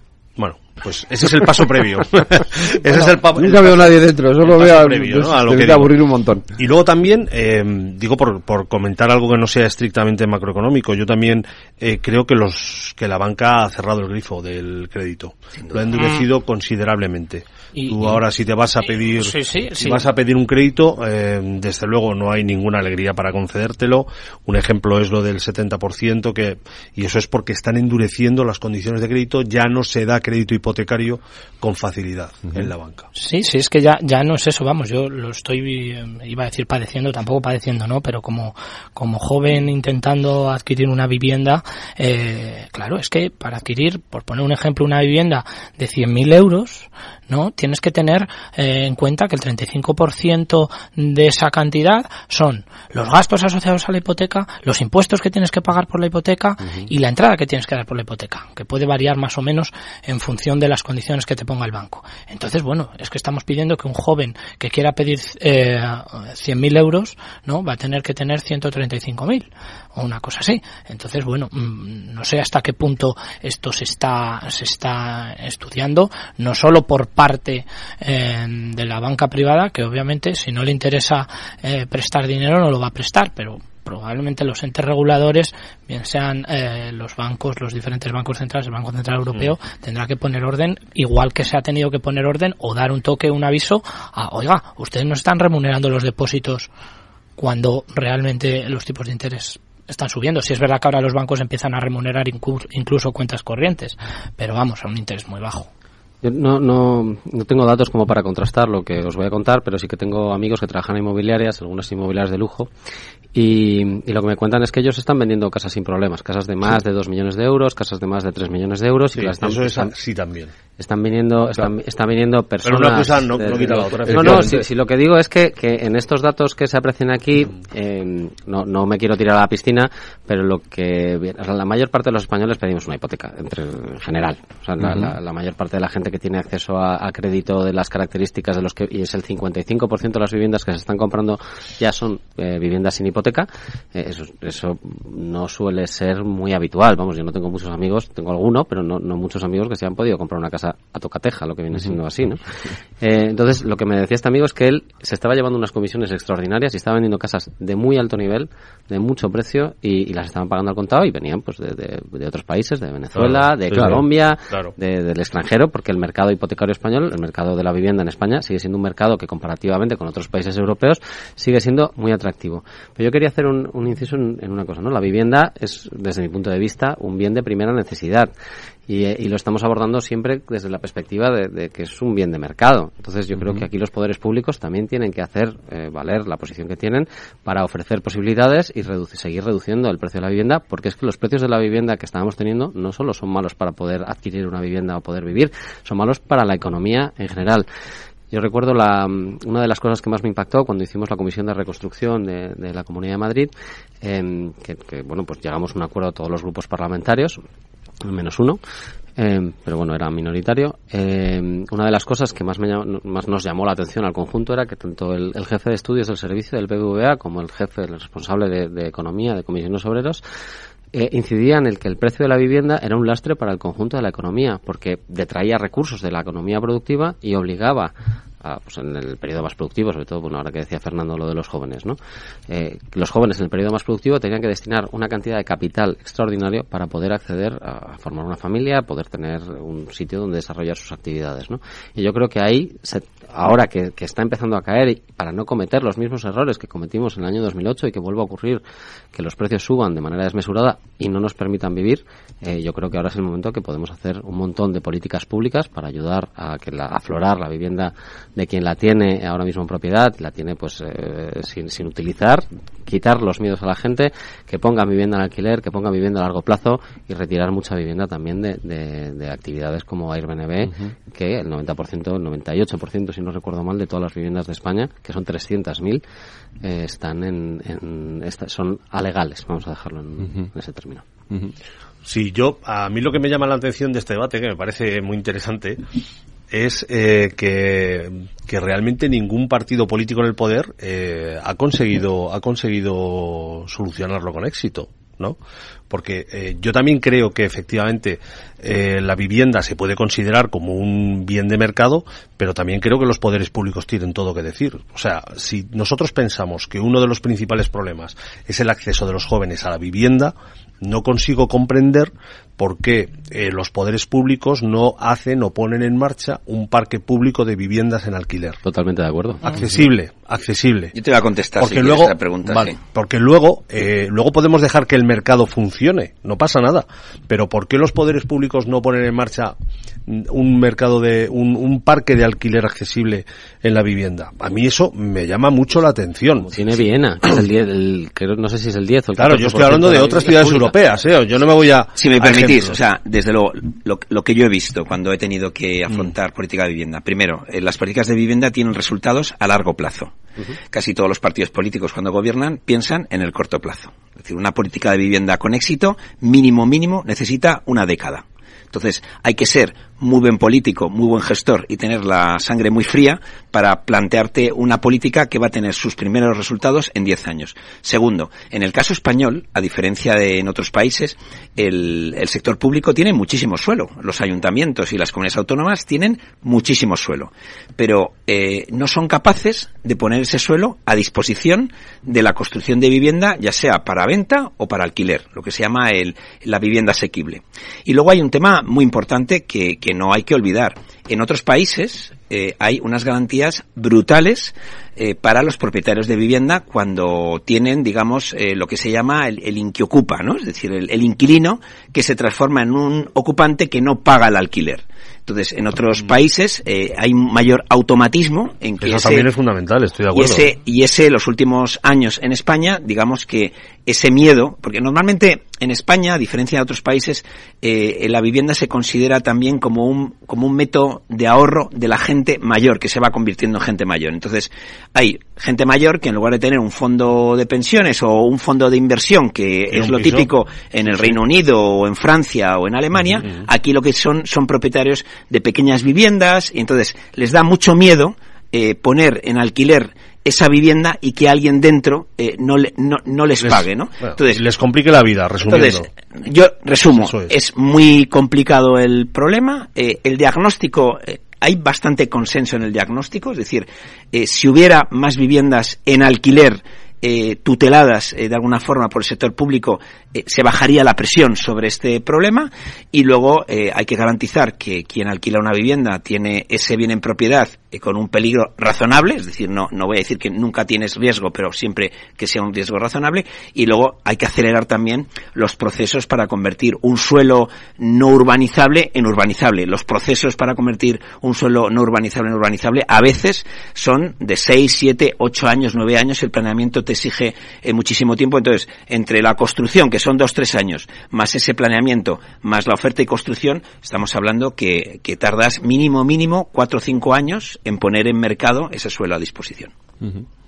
Claro, pero eso es lo que hace salvar mal de los políticos, ¿no? Quiero decir que eh, eh, hace cuatro o cinco años, hace cuatro o cinco años nadie se tomó la molestia de poner en marcha esto y, y si nos remontamos a seis o siete años, pues igual, y etcétera, etcétera. Hay, hay etcétera. una fórmula que yo he vivido y creo que es, tiene, es bastante exitosa, que es eh, el suelo que no puedes usar, eh, digamos, para vender, porque es suelo que es propiedad de la administración y solamente para bienes públicos, lo puedes ofertar como, como digamos, eh, como derecho de superficie. Entonces tú puedes construir un modelo que sea, digamos, financieramente estable para que, eh, de alguna forma, eh, una empresa privada acceda a ese suelo, construya esa vivienda, la explote durante 25, 30, 50 años y ese, esa, esa vivienda luego se queda en propiedad del, municipio o de la región que lo pone en marcha. Esta es una, una fórmula que desde luego puede reutilizar mucho de ese suelo que el público, que muchas veces cuando vamos paseando por ciudades y vemos de repente un solar en un sitio muy interesante, siempre dices,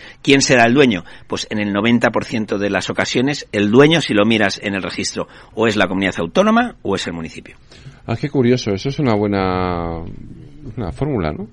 Interesante. Se está Eh, utilizando en la, sí, sí. en la Comunidad de Madrid con cierto éxito y hay que seguir esperando. Se están construyendo ya las viviendas y, y luego a partir de ahí, bueno, pues eh, de lo que se trata es de que el alquiler, estamos hablando de precios asequible, sea realmente asequible y luego también que haya una especie de, de rotación. Aquellas familias que acceden a esta vivienda y luego pasa el tiempo y ya tienen una economía más saneada, tienen que abandonar estas viviendas, irse, digamos, a otro régimen y que entren nuevas familias que no, no tienen esa capacidad de comprarse o alquilar en mercado. De todas formas, eh, habíamos comenzado con esa subida de tipos de interés y nos hemos salido un poquito por la tangente, Sí. por la parte de la vivienda, porque realmente lo que tiene, lo, lo in- el objetivo de esa subida de tipos de interés sigue siendo el de controlar la inflación, ¿no? Y, y- y quiero volver a eso, si realmente eh, Judith decía que sí, que se había controlado, pero luego está la percepción.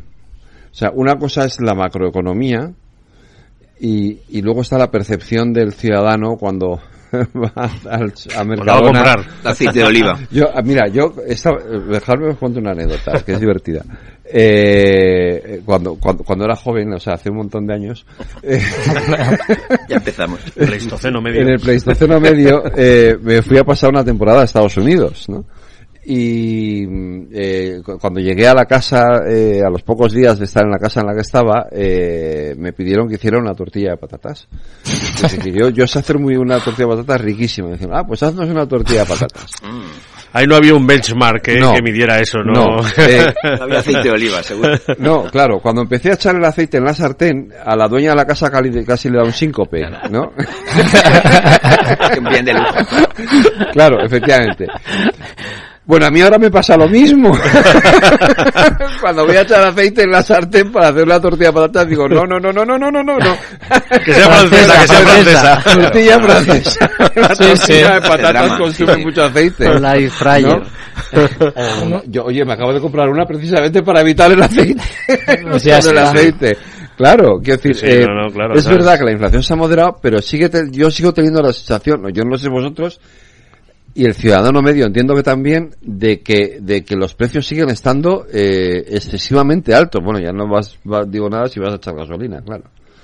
Claro, ¿No? o sea, eh, qu- quiero decir, cuando en octubre de 2022 he- Ujú. he dicho antes que la tasa de Estaba al 10. inflación interanual era del 10%, Sí. es- eso no ha bajado. Es decir, ahora lo que se está produciendo es una ralentización de esas subidas, Vale. pero el nivel de precios Claro, es acumulativo. ha Ha subido. subiendo. Eso es, o sea, ahora Vale. lo que estamos haciendo es que se vaya ralentizando la subida de, Sí, de sí, los sí. precios, la inflación, pe- pero, pero lo que ya ha subido, a menos que haya deflación, y la deflación es especialmente perniciosa para la economía, para las decisiones de consumo e inversión, entonces ojalá nunca estemos en ese escenario, no volvamos a estar en ese escenario. De hecho, eh, o sea, al final esto es, es- es lo que han subido los precios ya, eh, pues, eh, pues Ahí, ahí se está quedando. Sí, sí. Y luego yo tengo la sensación de que hablábamos del aceite de oliva, ¿no? Yo eh, os voy a contar una, una anécdota. Yo tengo familia de- que se dedica al tema del aceite y precisamente pues hace dos semanas estuve en, en Jaén y yo compré aceite de primerísima calidad a 6,75. Joder. A 6,75 lo ¿Cómo compro. nos pasa? Teníamos ¿Por que haber hecho el encargo, sí. Lo- han cerrado el grifo. ¿Por qué? Porque ellos tenían 30.000 30.000 litros de aceite. Me, me guardaron cuatro cajas de aceite Sí. eh, por, por deferencia, porque les compro todos los años pues ocho cajas, pero me dejaron solo cuatro esta vez. Y lo que me decían es, nosotros tenemos amigos que están guardando aceite desde hace 18 meses. Y dice, tenían un amigo en concreto que Sí. tenía 300.000 litros de aceite esperando a que tocase los 8 euros el litro.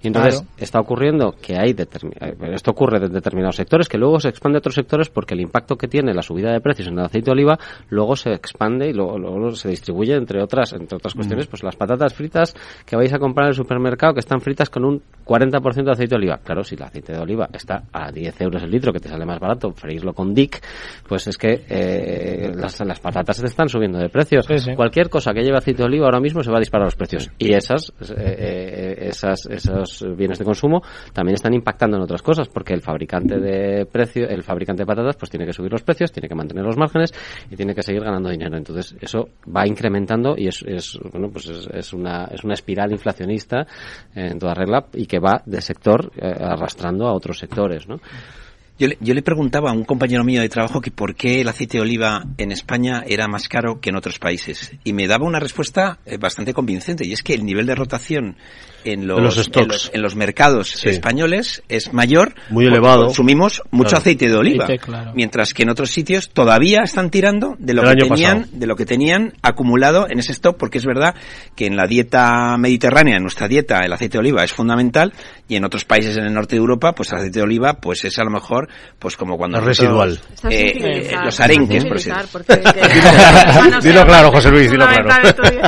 ellos, ellos comen arenques y nosotros tomamos aceite de oliva. No, y es verdad, es verdad que la dieta mediterránea y la comida, lo que comemos en España y en Portugal y en Italia, es de más calidad porque se cocina con aceite de oliva. A mí la pena que me da es que algo que no era un bien de lujo, como el aceite de oliva, por, por varias decisiones eh, se está convirtiendo, ¿no? Evidentemente, eh, las climatológicas, es decir, la- las cosechas del último año eh, están siendo malas eh, y la no de este año malas, parece ¿eh? que Es- es un pero la- o sea, lo- y luego lo- la acumulación que estás contando Los, tú, datos, claro. los datos que teníamos es que la, la pérdida eh, no llegaba al 30% de aceite. De hecho, lo que decían es, ojalá llueva este fin de semana, entonces dos Sí. semanas, Sí. porque si llueve los precios van a empezar a caer porque la gente va a empezar a tener miedo. Y la cosecha, vamos, no se prevé particularmente mala el año que viene. Ala, ya os digo yo que los precios del aceite que hemos visto en los últimos años es probable que no los volvamos a ver. Porque se va a quedar ahí. Eso es. Sí, pero esto, estos son comportamientos que, por ejemplo, en el mercado de cereal se dan todos los años, porque al final los intermediarios eh, tratan de almacenar el cereal y esperar que suba el precio, de tal manera que el cereal también cada vez está más caro. Es decir, eh, esto no nos hemos dado cuenta porque el cereal sube eh, un céntimo, dos céntimos y, y- y- y la percepción es diferente. Y otra cosa que debemos de añadir es que el sustitutivo principal del aceite de oliva, que no es sustitutivo, pero si lo fuese, el de girasol, tenemos una guerra en Ucrania que era uno de los principales productores de girasol. Es decir, bueno, eh, todo, todo al final está influyendo en que, en que Una tormenta en que- perfecta, en que- sí, para, sí. para el aceite de oliva. Em, la banca. Judith nos ha pasado hoy un artículo estupendo que ha publicado en el, en el diario Expansión y me parece que es un tema que mañana es la víspera de la crisis de Lehman Brothers, de todo lo que todo lo que trajo aquella eh, aquella crisis, la crisis del 2008, eh, el, la- el rescate de los bancos. Aquí vivimos el rescate de parte del sistema financiero, eh, de una parte importante, prácticamente todo el sector de cajas de ahorros, eh, todavía lo estamos pagando, o sea, literal- literalmente. Eh, ¿En qué situación eh, estamos? O sea, ¿de dónde venimos? ¿Y a dónde ¿Y a dónde vamos? Y- hemos la aprendido cuestión, la lección, hemos Y- aprendido La algo. hemos aprendido, esta es la cuestión, ¿no? En definitiva. Yo, yo quiero dar un dato, como, como. Yolanda Díaz, ¿no? Como cuando dice... Vale. un dato. Eh, y es que eh, en lo que llevamos de, de año, Ujú. en 2023, han quebrado cinco bancos, Cinco bancos. en Estados Unidos, con más de 540.000 millones de dólares en activos. Bueno, pues en 2008, que es este año que yo creo que todos tenemos en la En la mente cabeza, como sí, el sí, año 700.000, horroroso, ¿no? eh, fueron eh, 25 bancos quebrados, pero ajustando por inflación, o sea, para ¿Mm? poder comparar ambas Sí, sí. cifras, Sí. Eh, los activos de los 25 bancos quebrados fueron 526.000 millones de euros. Es decir, este año 540.000 millones de euros, en el 2008 horrible, más bancos 526.000 millones de euros. Entonces, esto invita a pensar qué está pasando en el sector bancario estadounidense. ¿no? Eh, y aquí es importante distinguir las distintas instituciones eh, o entidades bancarias que hay. ¿no? Están por un lado las GSIP, lo que se conoce como GSIP, que son los eh, bancos grandes, que fundamentalmente son bancos de inversión, que operan en, mercados de capitales.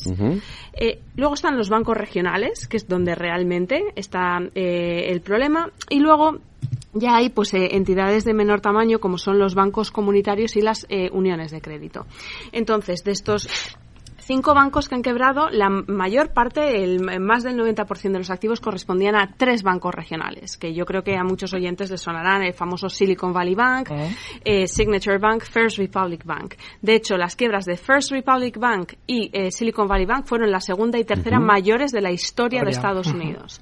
Entonces, el problema fundamentalmente, y, y aquí sí que he de, re- he de reconocer que, que quedé muy sorprendida con el informe que hizo la Reserva Federal, con el análisis de lo que había pasado en Silicon Valley Bank, porque reconocieron sus propios errores, dijeron que no habían supervisado bien a la banca regional, y luego, bueno, por supuesto, también dijeron que la gestión por parte eh, de los, eh, del Consejo y de la Junta Directiva del banco había sido catastrófica, y también, y aquí viene lo in- eh, interesante, detectaron lagunas regulatorias. Lagunas regulatorias que se aprobaron durante la época de Trump, pero con acuerdo tanto de demócratas como de republicanos para rebajar los estándares republicanos para 2018, sí. efectivamente para bancos eh, con hasta 200 eh, em, 500 eh, 250 mil millones de dólares. Entonces, claro, hablamos de 250 mil millones de dólares de, de activos como si fuera una cosa pequeñita. No, quizás no es el superbanco mm, de inversión, pero sigue siendo un banco muy importante que puede generar problemas de Sí, estabilidad, estabilidad. financiera. Entonces, en estos momentos en Estados Unidos se hayan sumidos eh, en un debate acerca de si hay que eh, reformular eh, el marco el marco regulatorio eh, que tienen. Y yo aquí sí que quiero dar una nota positiva de que creo que en la Unión Europea y en la zona euro en particular, con la Unión Bancaria, eh, hemos establecido una arquitectura regulatoria muy adecuada y además la supervisión. Creo que podemos estar muy orgullosos del mecanismo único de supervisión y de que realmente es eh, el, el pilar de la Unión Bancaria que mejor ha funcionado hasta la fecha. Incluida Alemania. Em, bueno, Al- eh, Ale- Alemania, Alemania- es un eh, Sí. animal quizás de distinta naturaleza porque sí que es cierto que muchas entidades eh, escapan a la eh, supervisión directa eh, por Sí, sí. parte del Banco Central Europeo, pero bueno, déjame que, que me... Sí, la- sí, la- vale, vale, si- si me permites, por, yo lo veo, o sea, veo que hemos mejorado, es decir, si en lugar de hablar de lo que estamos hablando, hablamos de, de seguridad, hablamos de pánico y de confianza, todas las reformas que se han hecho la última década en el sector bancario, financiero, han dado seguridad a, las personas que tenemos dinero en el banco, que es, que era la clave, eh, tanto en el caso de Silicon Valley Bank como en el caso de UBS, eh, Credit Suisse, hemos visto que las soluciones siempre han tenido por delante a, quien pone el dinero, a quien tiene metido como ahorro el dinero en las cuentas corrientes y, y hemos visto unas figuras, los famosos AT1, los cocos, que han funcionado muy bien. Es decir, tú quieres ganar más dinero, pues que sepas que si el banco va mal, eres el primero que, que lo pierdes todo. Y en ese sentido, creo que esa regulación es positiva, pero, pero es verdad que esa regulación no impide que los bancos que no gestionan bien desaparezcan y hasta cierto punto eh, tiene sentido, pero que esto no lo tengan que pagar, eh, digamos, eh, los que tienen ese dinero ahorrado. Hay garantías, eh, muchas de esas garantías, pues sabemos que a veces están más en el en el papel que en la realidad, pero van funcionando, es decir, hay que ser muy muy muy creyente en el sector financiero para pensar que, que no puede ocurrir nada. Yo siempre me acuerdo de, de la película de Mary Poppins, cuando al niño se le acaba el penique, se le cae el penique, lo quiere, lo quiere coger y dice que no le devuelve el banco el penique y eso crea un pánico y al final se cierra el banco. Bueno, pues todo eso, el parar ese pánico, el parar eh, con confianza ese, ese pánico para mí es un éxito de toda la regulación, desde luego en Europa, en, en Estados Unidos la hemos visto, y bueno, eh, quizás eh, en alguno de los sitios donde estamos viendo que puede haber problemas, pero son problemas más regionales, pero gordos, son en China, ¿no? En China eh, el sistema eh, realmente es muy complicado. Y luego yo sí me meto en el charco de, de las cajas de ahorros alemanas. Esto es un misterio, la verdad. Es un misterio porque son cientos, son cientos de cajas alemanas que están entre ellas eh, entrelazadas, tienen eh, créditos entre ellos, préstamos y tal, pero digamos que no sabemos, no se sabe por qué, pero las bueno sí se sabe, las Sí autoridades sabe. alemanas no permiten que nadie, que Se nadie sabe, sí. meta con, con perdón las narices en qué ocurre en esas cajas, pero yo no tengo la menor duda que algún día con las cajas alemanas va a pasar De lo que pasó con las cajas españolas. De hecho, ya que soy el segundo periodista que está aquí en la mesa junto a Federico, eh, puedo decir que una de las razones que en algunas fuentes europeas están dando para, el MUS. para, para explicar por qué Alemania ha peleado con tanta dureza por el puesto del Sí, MUS, por sí, la Sí. Bancaria. Europea, está precisamente que nadie que no sea alemán Bien levante las alfombras de, de, su, de parte de su sistema financiero. Bueno, eh, yo creo que, eh, siendo cierto que en Europa tenemos un sistema regulatorio sensiblemente mejor, eh, yo no sé si soy tan optimista. Es decir, eh, es verdad que en Europa hemos tenido algunas crisis y sabemos que sabemos solucionarlas. Hemos aprendido que los políticos no pueden estar al frente de las instituciones eh, Financieras. No deberían. Se, la- se las cargan porque los intereses no son los mismos y lo que pasó en las cajas de ahorros es evidente. Eh, y, pero el problema que yo he visto, una de las lecciones que veo de la crisis europea, es que dependemos muchísimo de un sistema financiero que no tiene los estándares de regulación tan afinados como en Europa, que es el estadounidense. Y también hemos visto que en, nuestro desconocimiento, esta vez no han tenido que quebrar grandes firmas bancarias reconocidas universalmente para que el pánico llegara como una ola a Europa y se llevara por delante a Credit Suisse y tal. Es verdad que estaba muy tocado, que los escándalos, que etcétera, pero llegó como una ola y acordaos que en España incluso parte de esa ola estuvo a punto de llegar.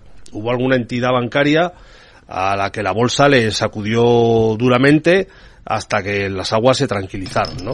Entonces, eh, yo creo que es muy importante lo que pase con el sistema regulatorio estadounidense. Es verdad que los estándares son muy relajados y seguramente favorece la actividad, pero no olvidemos que, mm, que, que un problema en una entidad que nosotros desde la distancia la consideramos mediana, puede provocar un tsunami que llegue a Europa. Entonces, yo creo de- que eso es muy Unidos preocupante. Yo lo veo complicadísimo porque yo no tengo los últimos datos, pero yo creo que en Estados Unidos hay en torno a 5.000 entidades financieras. Claro. O sea, la dimensión del sector financiero, incluso más de 5.000, sí, es, es brutal.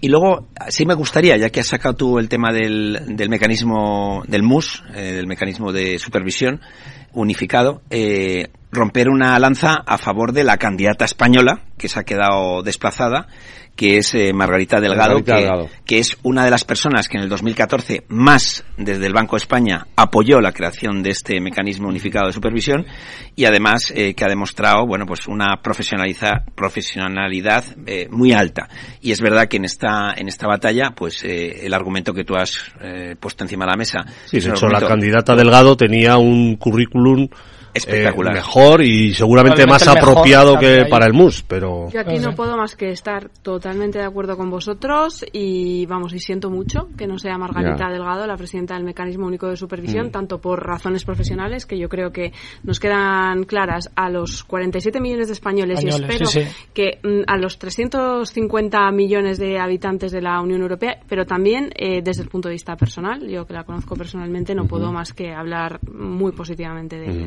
Pero en esto ha podido tener algo que ver el hecho de que la, vice- la vicepresidenta primera, la, la ministra de Economía, apueste o sea candidata al BEI. Yo creo que, es Creo que que- aquí entramos en terreno muy periodístico, ¿eh? Bueno, yo aquí sí que creo también que son dos eh, puestos muy diferentes, ¿no? Y además eh, quienes toman las decisiones, bueno, en última instancia siempre es el Consejo ECOFIN, ¿no? El Consejo de Ministros de, de la Unión Europea, pero eh, al final para el mecanismo único de, de supervisión, yo creo que Lo que diga el Consejo de claro. Gobierno del Banco Central Europeo es fundamental y ahí están sentados los gobernadores de los bancos centrales nacionales de la zona euro, además de los miembros del Comité Ejecutivo eh, del BCE, mientras que tengo la impresión de que el, el puesto de presidencia del Banco Europeo de Inversiones es ligeramente más político y de Político, hecho sí, los sí, que concurren técnico, son, sí, o sea, sí. son, Son políticos. políticos, O sea, Margrethe sí. Vestager es política, fue Claro, vicepresidenta del gobierno en Dinamarca, Daniele Franco fue ministro de Finanzas en Italia. Entonces, yo tendería a pensar que mm, un puesto es muy político, el otro es muy técnico y que probablemente eh, los criterios para tomar la decisión no, no son Mm. iguales. Entonces, aquí me, me abono más a la tesis de, de Juan Carlos Alemania. de, de, de Alemania. Junto con- embargo, con un- con un detalle, Esa ¿no? tesis de Alemania, eh, pero luego hay un detalle importante, es que España en puestos europeos financieros está muy representada. Es que tenemos cuatro. Tenemos a Luis de Guindos en el Claro. BCE, tenemos eh, tenemos a José Manuel Campa en la, La EVA. en la EVA, que siempre me la confundo con la EVA, es la EVA porque es la europea. En fin, eh, tenemos a Fernando Restoy, tenemos En el Comité de. Basilea, el gobernador del Ah, Banco y el España, gobernador del de Banco de España, o y sea, el Instituto de Estabilidad Financiera también son españoles. Claro, España está hiper representada. Y es verdad que yo creo que la tesis de Alemania, pues, es una tesis clara. Eso explica por qué, por qué Alemania ha peleado. Aunque yo también creo que hay un juego de contrapoder entre que estamos muy representados, que Alemania quería el MUS y que, claro, al final estás presentando dos candidatas para dos puestos que, digamos que son europeos, estando de acuerdo contigo. Judith, ¿eh? que uno es político y otro puramente político y el otro es Al final más todo ha económico, podido- pero todo ha luego podido- todo suma. Y, no, y luego hay que tener en cuenta también el, po- la pérdida de poder que ha tenido Alemania en los últimos años, Sí, porque Alemania tenía Sí. la presidencia del mecanismo europeo de estabilidad de la mano de Klaus Regling, ahora está en manos de eh, Pierre Grameña, de nacionalidad luxemburguesa. Tenía la, presidenta de la, eh, la presidencia de la Junta Única de Resolución de la mano de Elke König, ahora es eh, con un eh, francés que es Dominique Labourey. Eh, tenían la presidencia del Banco Europeo de Inversiones, de, de la mano de Werner Hoyer. Por cierto, que ahora estamos hablando mucho de la presidencia del Banco Europeo de Inversiones, pero yo estoy segura de que si salimos a la calle a hacer una encuesta de quién es el presidente actual del Banco Europeo de Inversiones, la gente no lo sabe. La gente- Bueno, tampoco lo hagas aquí la Werner encuesta. Hoyer. Es verdad, es- yo no lo sabía. Eh, Tenemos y- que hacer una pausa para la publicidad. Perdonadme un segundo. Tío, ya estoy en el tren. A ver si tengo suerte y llego tarde, ya sabes. 30 minutillos y me ahorro el billete. No creo que en media hora me pierda mucho allá en el pueblo. Como mucho al Paco contando por enésima vez cómo conoció a la Juani. Con el compromiso Renfe de puntualidad, si tu tren AVE se retrasa más de 15 minutos, te devolvemos el 50% y el 100% si se retrasa más de 30. Normal que alguno prefiera llegar tarde. Nadie te da más. No todos los trenes son como Renfe. Renfe, tu tren. ¿Qué es ir más allá? Con Arval podrás llegar donde te propongas de la forma más sostenible y asegurar un mundo mejor contribuyendo a la seguridad en carretera, al futuro de las ciudades y a la calidad de vida. Ser responsable sin tener miedo al liderar el cambio. Arval, la transición energética arranca aquí. Más información en arval.es. Entonces, ¿dice usted que su obsesión por la ecología viene desde la infancia? Hombre, quizás padezco un calentamiento de mi biodiversidad por baja capacidad adaptativa, pero tanto como obsesión. Es hora de sacar a ese inversor ecologista que llevas dentro. En Renta 4 Banco, seas el tipo de inversor que seas, tenemos un curso para ti. Entra en r4.com e inscríbete a uno de nuestros 300 cursos gratuitos de inversión. Renta 4 Banco. ¿Quieres más?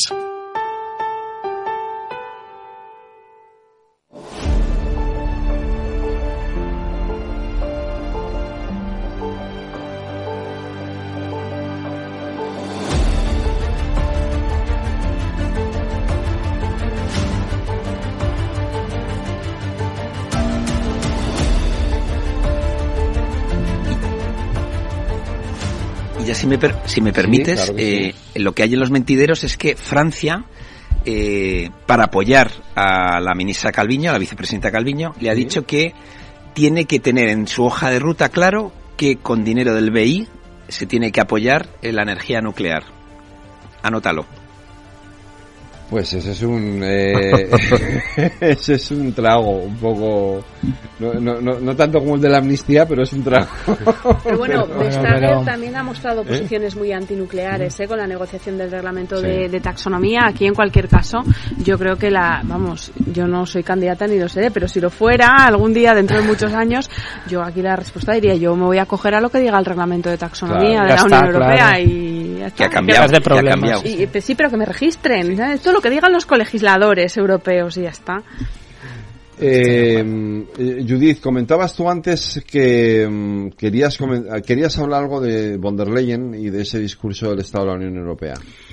Eh, bueno, yo eh, la verdad es que soy una apasionada de, de los temas de la Unión Europea y, y estaba ayer a las nueve pegada eh, para, para escuchar en, en directo su, su discurso y bueno, dijo muchas cosas, pero las dos cosas más relevantes que dijo eh, a mi modo de ver son la primera que va a lanzar eh, la Comisión Europea eh, un examen para determinar si eh, eh, los vehículos eléctricos chinos eh, se están beneficiando de eh, subsidios públicos contrarios a la normativa de ayudas de Estado. Y lo segundo que eh, quiere ampliar la Unión Europea a más Sí. de eh, 30 Estados miembros y que la ampliación de la Unión Europea, más allá de los 30 Estados miembros, no va a impedir seguir profundizando en eh, las eh, políticas de, de los actuales miembros de la Unión Europea, ¿no? Porque sí que tradicionalmente ha habido un debate eh, entre, o sea, eh, por, el que se considera que hay una disyuntiva entre ampliar el número de Estados miembros y profundizar en, en políticas.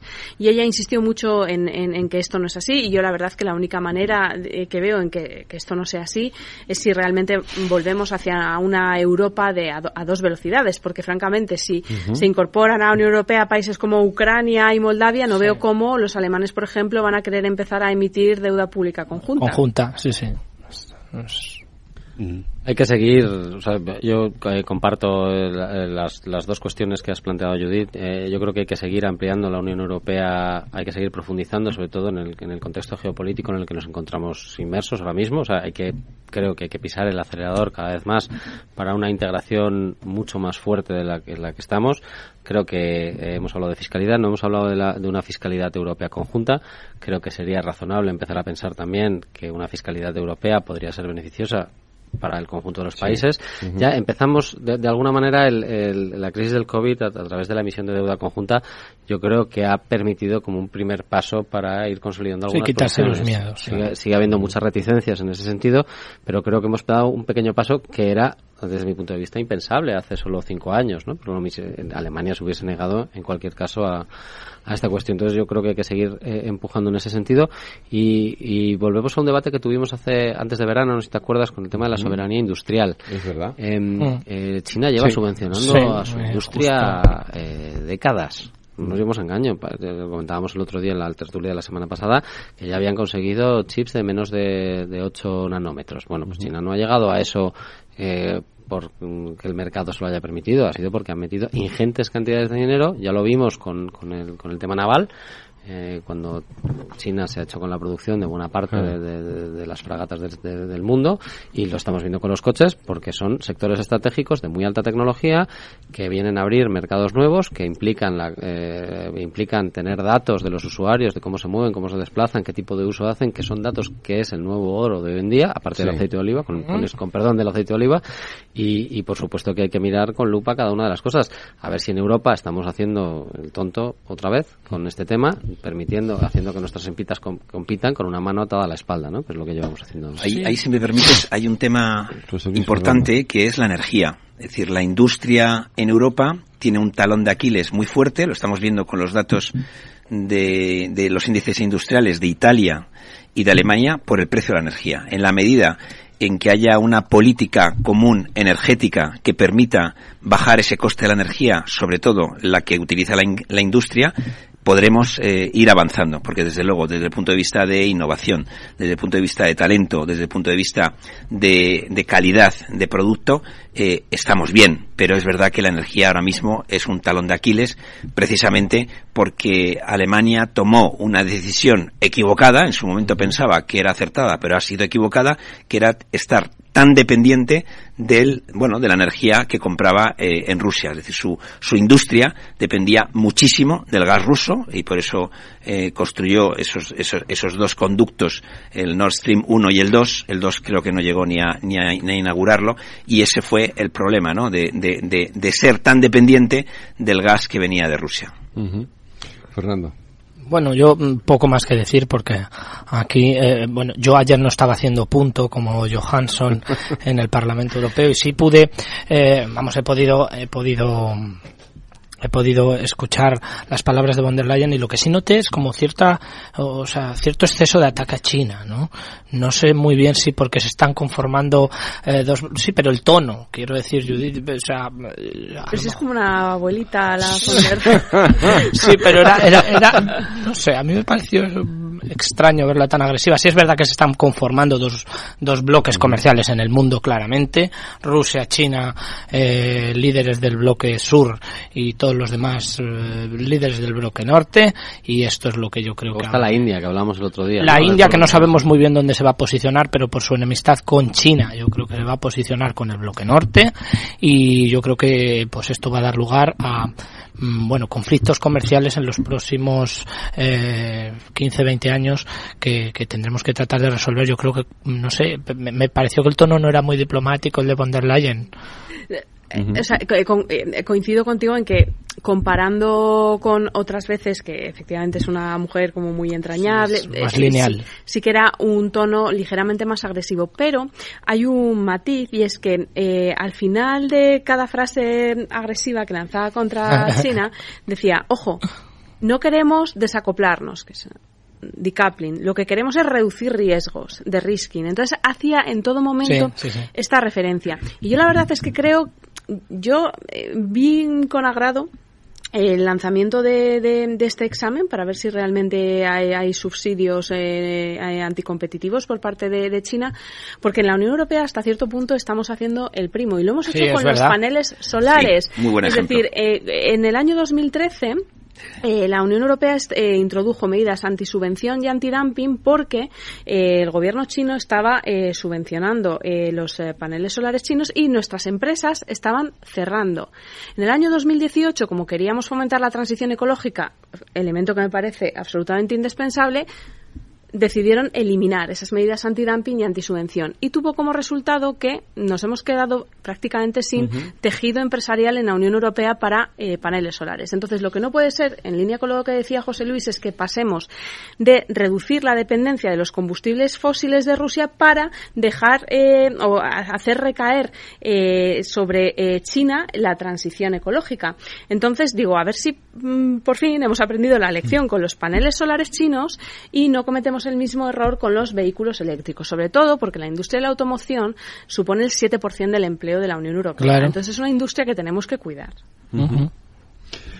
Oye, esta es una noticia que, que, he leído antes y me ha llamado bastante la atención. Eh, es un informe que, que, ha publicado la Red Europea de Servicios Públicos de Empleo que nos pone un cero como una tasa. Bueno. Eh, eh, y porque no hay negativo. Y porque no hay negativo. pues sí, pues sería entonces peor todavía. Eh, ¿Por qué? ¿Qué es lo que pasa con los servicios públicos de empleo en España? Nos ha sacado tres, tres puntos negros, ¿Sí? que son eh, las políticas de activación de parados para facilitar las transiciones laborales, es decir, lo que sería el reciclaje, Uh -huh. todo el tema de evaluación de programas, dice que no se evalúan los programas, y luego eh, que no hay alianzas con grupos de interés, sobre todo tercer sector. Y además eh, nos meten en un grupo con Chipre, eh, la República Checa, Italia, Hungría y Eslovaquia. Y pone como ejemplo, que es lo que más me llama la atención, a Francia y Eslovenia. Es decir, yo creo que en esto podríamos copiar perfectamente a nuestros vecinos del norte, ¿no?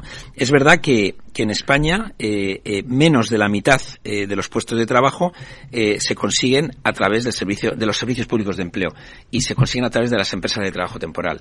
Y esto claramente es, es, un, es un fracaso porque si en algo puede ayudar las políticas públicas es a reciclar y encontrar trabajo a las personas que no lo tienen. Uh -huh. Bueno, yo, eh, por, por, por, porque son temas, dos de ellos eh, que, me, que, me, que me atacan directamente a mi, a mi salud académica. El primero es, claro, hacen hincapié en, en, en, la evaluación de los programas. Es que en España no se hace evaluación de las políticas públicas ni ex ante, ni ex post, ni nada por parte de una institución pública, eh, quitando, quitando ¿eh? Aquí no quiero hablar porque tenemos el Servicio de Estudios del Banco de España, que para mí es uno de los mejores del mundo. Así me gusta. no, no, no. Y la IREF, y la IREF. Y la IREF. Y la IREF, que hace un trabajo excelente. Pero, pero quiero decir, eh, la, ¿quién está evaluando las políticas públicas eh, en este país? Y decías antes, los datos son el oro del presente o del futuro. Eh, claro, y yo me preguntaría, ¿dónde están los datos de empleo en España? ¿Qué está pasando con el INE? ¿Dónde están los datos sobre los fijos discontinuos? ¿Dónde están los datos sobre los ERTES? Cuando uno va a mirar los microdatos del INE, llevamos ya como un año que aquello no lo actualiza nadie. Entonces yo eh, estoy harto de recibir eh, correcciones por parte de referís de, de, de, de, revistas académicas de bastante prestigio, donde me dicen es que los datos que usted utiliza son de 2018 y estoy harto de decirles es que no tengo los de 2022 y ya estamos en 2023 acabando. Los referís siempre van a hacer daño. ¿eh? Sí, bueno, es, es, es, parte de mi trabajo. Eso por una parte. Y luego, ¿dónde yo creo que está el problema y por qué nos dan un cero? Aparte de porque el servicio eh, de empleo y las oficinas de empleo, yo creo que lo que hay también en España es un desajuste educativo enorme.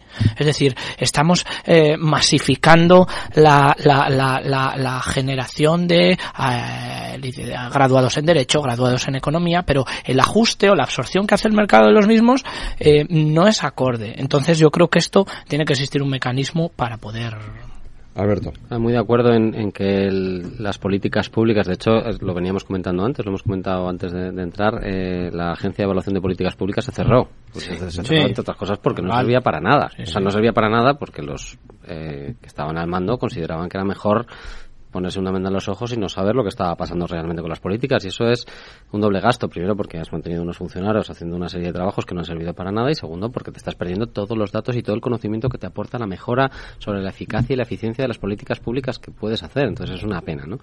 Y yo quería contar una, una anécdota. A mí me ha hecho mucha gracia la noticia, la noticia de, de- de que nos habían puesto un cero. Entonces yo he recordado cuando yo me inscribí en, en el Servicio Público de Empleo. Entonces yo acabé, yo acabé mi carrera de ingeniería, me fui al Servicio Público de Empleo a darme de alta como, como parado para buscar empleo. Y, y entonces me hicieron una entrevista, una, una entrevista, un test, no sé qué. y Entonces me empezaron a llegar ofertas de trabajo por mi pueblo. Decían, eh, y, me- y claro, yo había estudiado ingeniería industrial, me hubiese gustado trabajar de ingeniero, entonces me llegaban ofertas de cristalero. Sí, sí, es lo mismo que a mí. ofertas de eh, para eh, remachador. Entonces me llamaba, ¿no? El, el- el- el de los remaches me llamaba y me decía, oye, eh, tiene usted una entrevista concertada para. Entonces yo le, pero qué voy a hacer? No, pues aquí nos dedicamos a chapa y pintura. Y digo, pues es que no, es que yo no, es- entiéndame que no es que no quiera ir, que, pero que es que a mí me gustaría hacer otra cosa, ¿no? Eh, entonces, claro, es que teníamos un, tenemos un servicio público de empleo que nunca que ha, que ha externalizado esa Sí, parte sí. de- de- del, matching ¿no? de, de- yo todos los trabajos los primeros trabajos que encontré fue por ETT todos. Es que ni se me ocurrió pensar que el servicio público estatal de empleo pudiese ayudarme a encontrar un empleo cuando otros países por ejemplo en Inglaterra que yo sí que he estado trabajando en Inglaterra en alguna ocasión te ibas al servicio público de empleo y te encontraban un trabajo al día siguiente, sí, Y era, y entonces, claro, yo decía, ¿y esto por qué no se hace en España? Yo no sé si, si, algo, si recientemente ha habido alguna propuesta en ese sentido. Me suena que sí, pero no me quiero, no me quiero tirar a la piscina tampoco de, de algún... Es que yo ya no conozco empresas que actualmente recurran al servicio Pero- pero- estatal de empleo claro, para efectivamente. buscar candidatos. Claro, ya ese es el mejor ejemplo. Claro, es que yo creo las que el- empresas privadas. Claro. al final el es mejor el, ejemplo es que el- se van al el- CEPE. el problema, vamos, no el problema, pero viene por parte de la demanda del, del, del- demandante de empleo. El demandante de empleo no quiere mm, eh, a una persona a la que le han hecho un simple, te- un simple test. Yo recuerdo cuando yo fui a buscar trabajo de socorrista para el verano, os lo he contado antes, cuando yo fui a buscar trabajo de socorrista... Famosísimo- el famosísimo era trabajo de socorrista de valiosísimo. Fernando Pinto. No, no, pero era valiosísimo el hecho de que yo estudiase economía y yo decía, ¿qué tiene que ver la velocidad con el tocino? La decir, con tirarme y- la piscina. Y la señora decía, pero usted estudia... Sí, ya, sí. pero es que a lo mejor una persona que no estudia tiene más capacidades físicas para rescatar un individuo que se está ahogando. Mm, Pero no, porque yo estudiaba economía, entonces era importante por algún motivo. Ese tipo de desajuste, ¿A que no desemparejamiento, claro, no, no, ese desemparejamiento del mercado laboral creo que, que- que es uno de los indicadores por los cuales nos pondrán un cero per sécula. Fernando, José Luis, eh, Alberto, Judith, eh, Juan Carlos, gracias. A, A los ti. cinco. Oye, qué pedazo de tertulia, eh, de verdad. Muy buenas encantado. noches. Buenas Gracias a los cinco, cuidaros. Buenas noches. Buenas noches.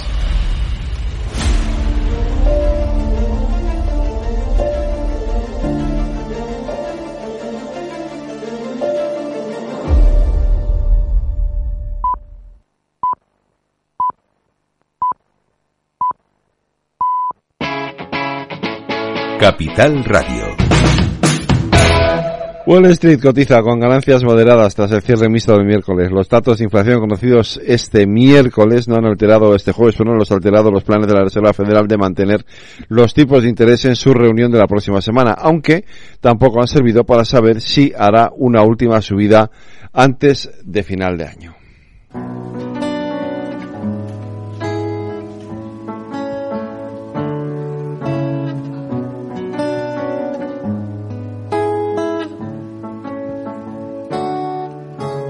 Talking away.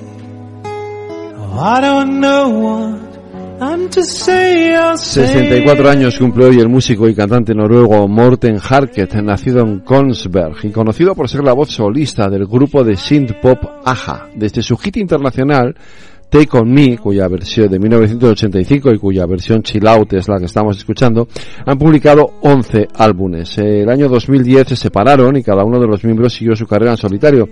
Pero en 2015 volvieron a reunirse y tras grabar un nuevo álbum, Cast in Steel, se embarcaron en una gira internacional que comenzó en el festival Rock in Rio en septiembre de 2015.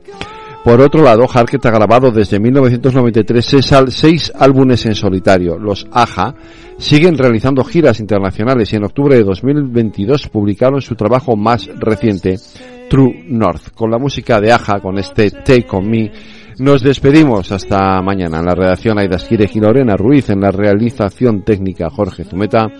Les habló Federico Quevedo. Cuídense, sean felices, escuchen lo que viene. Aquí en Capital Radio. It's no better to be safe than sorry and, and take on me. Take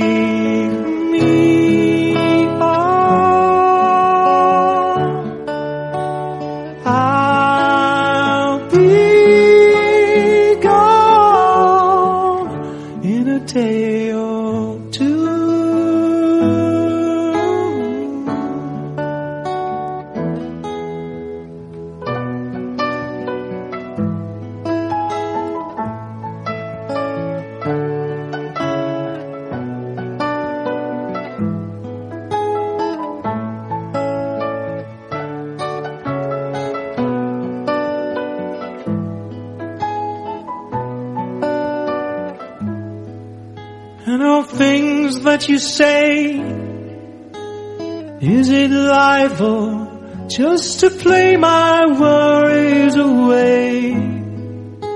You're all the things I've got to remember. You're shying away. I'll be coming for you anyway. Take on me. Take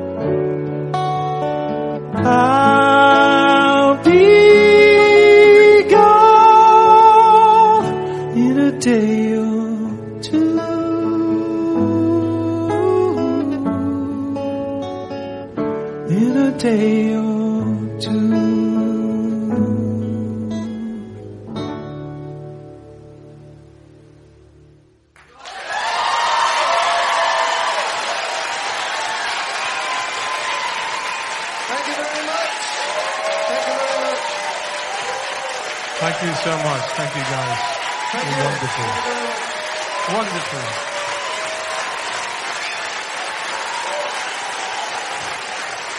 Thank you for coming, everybody.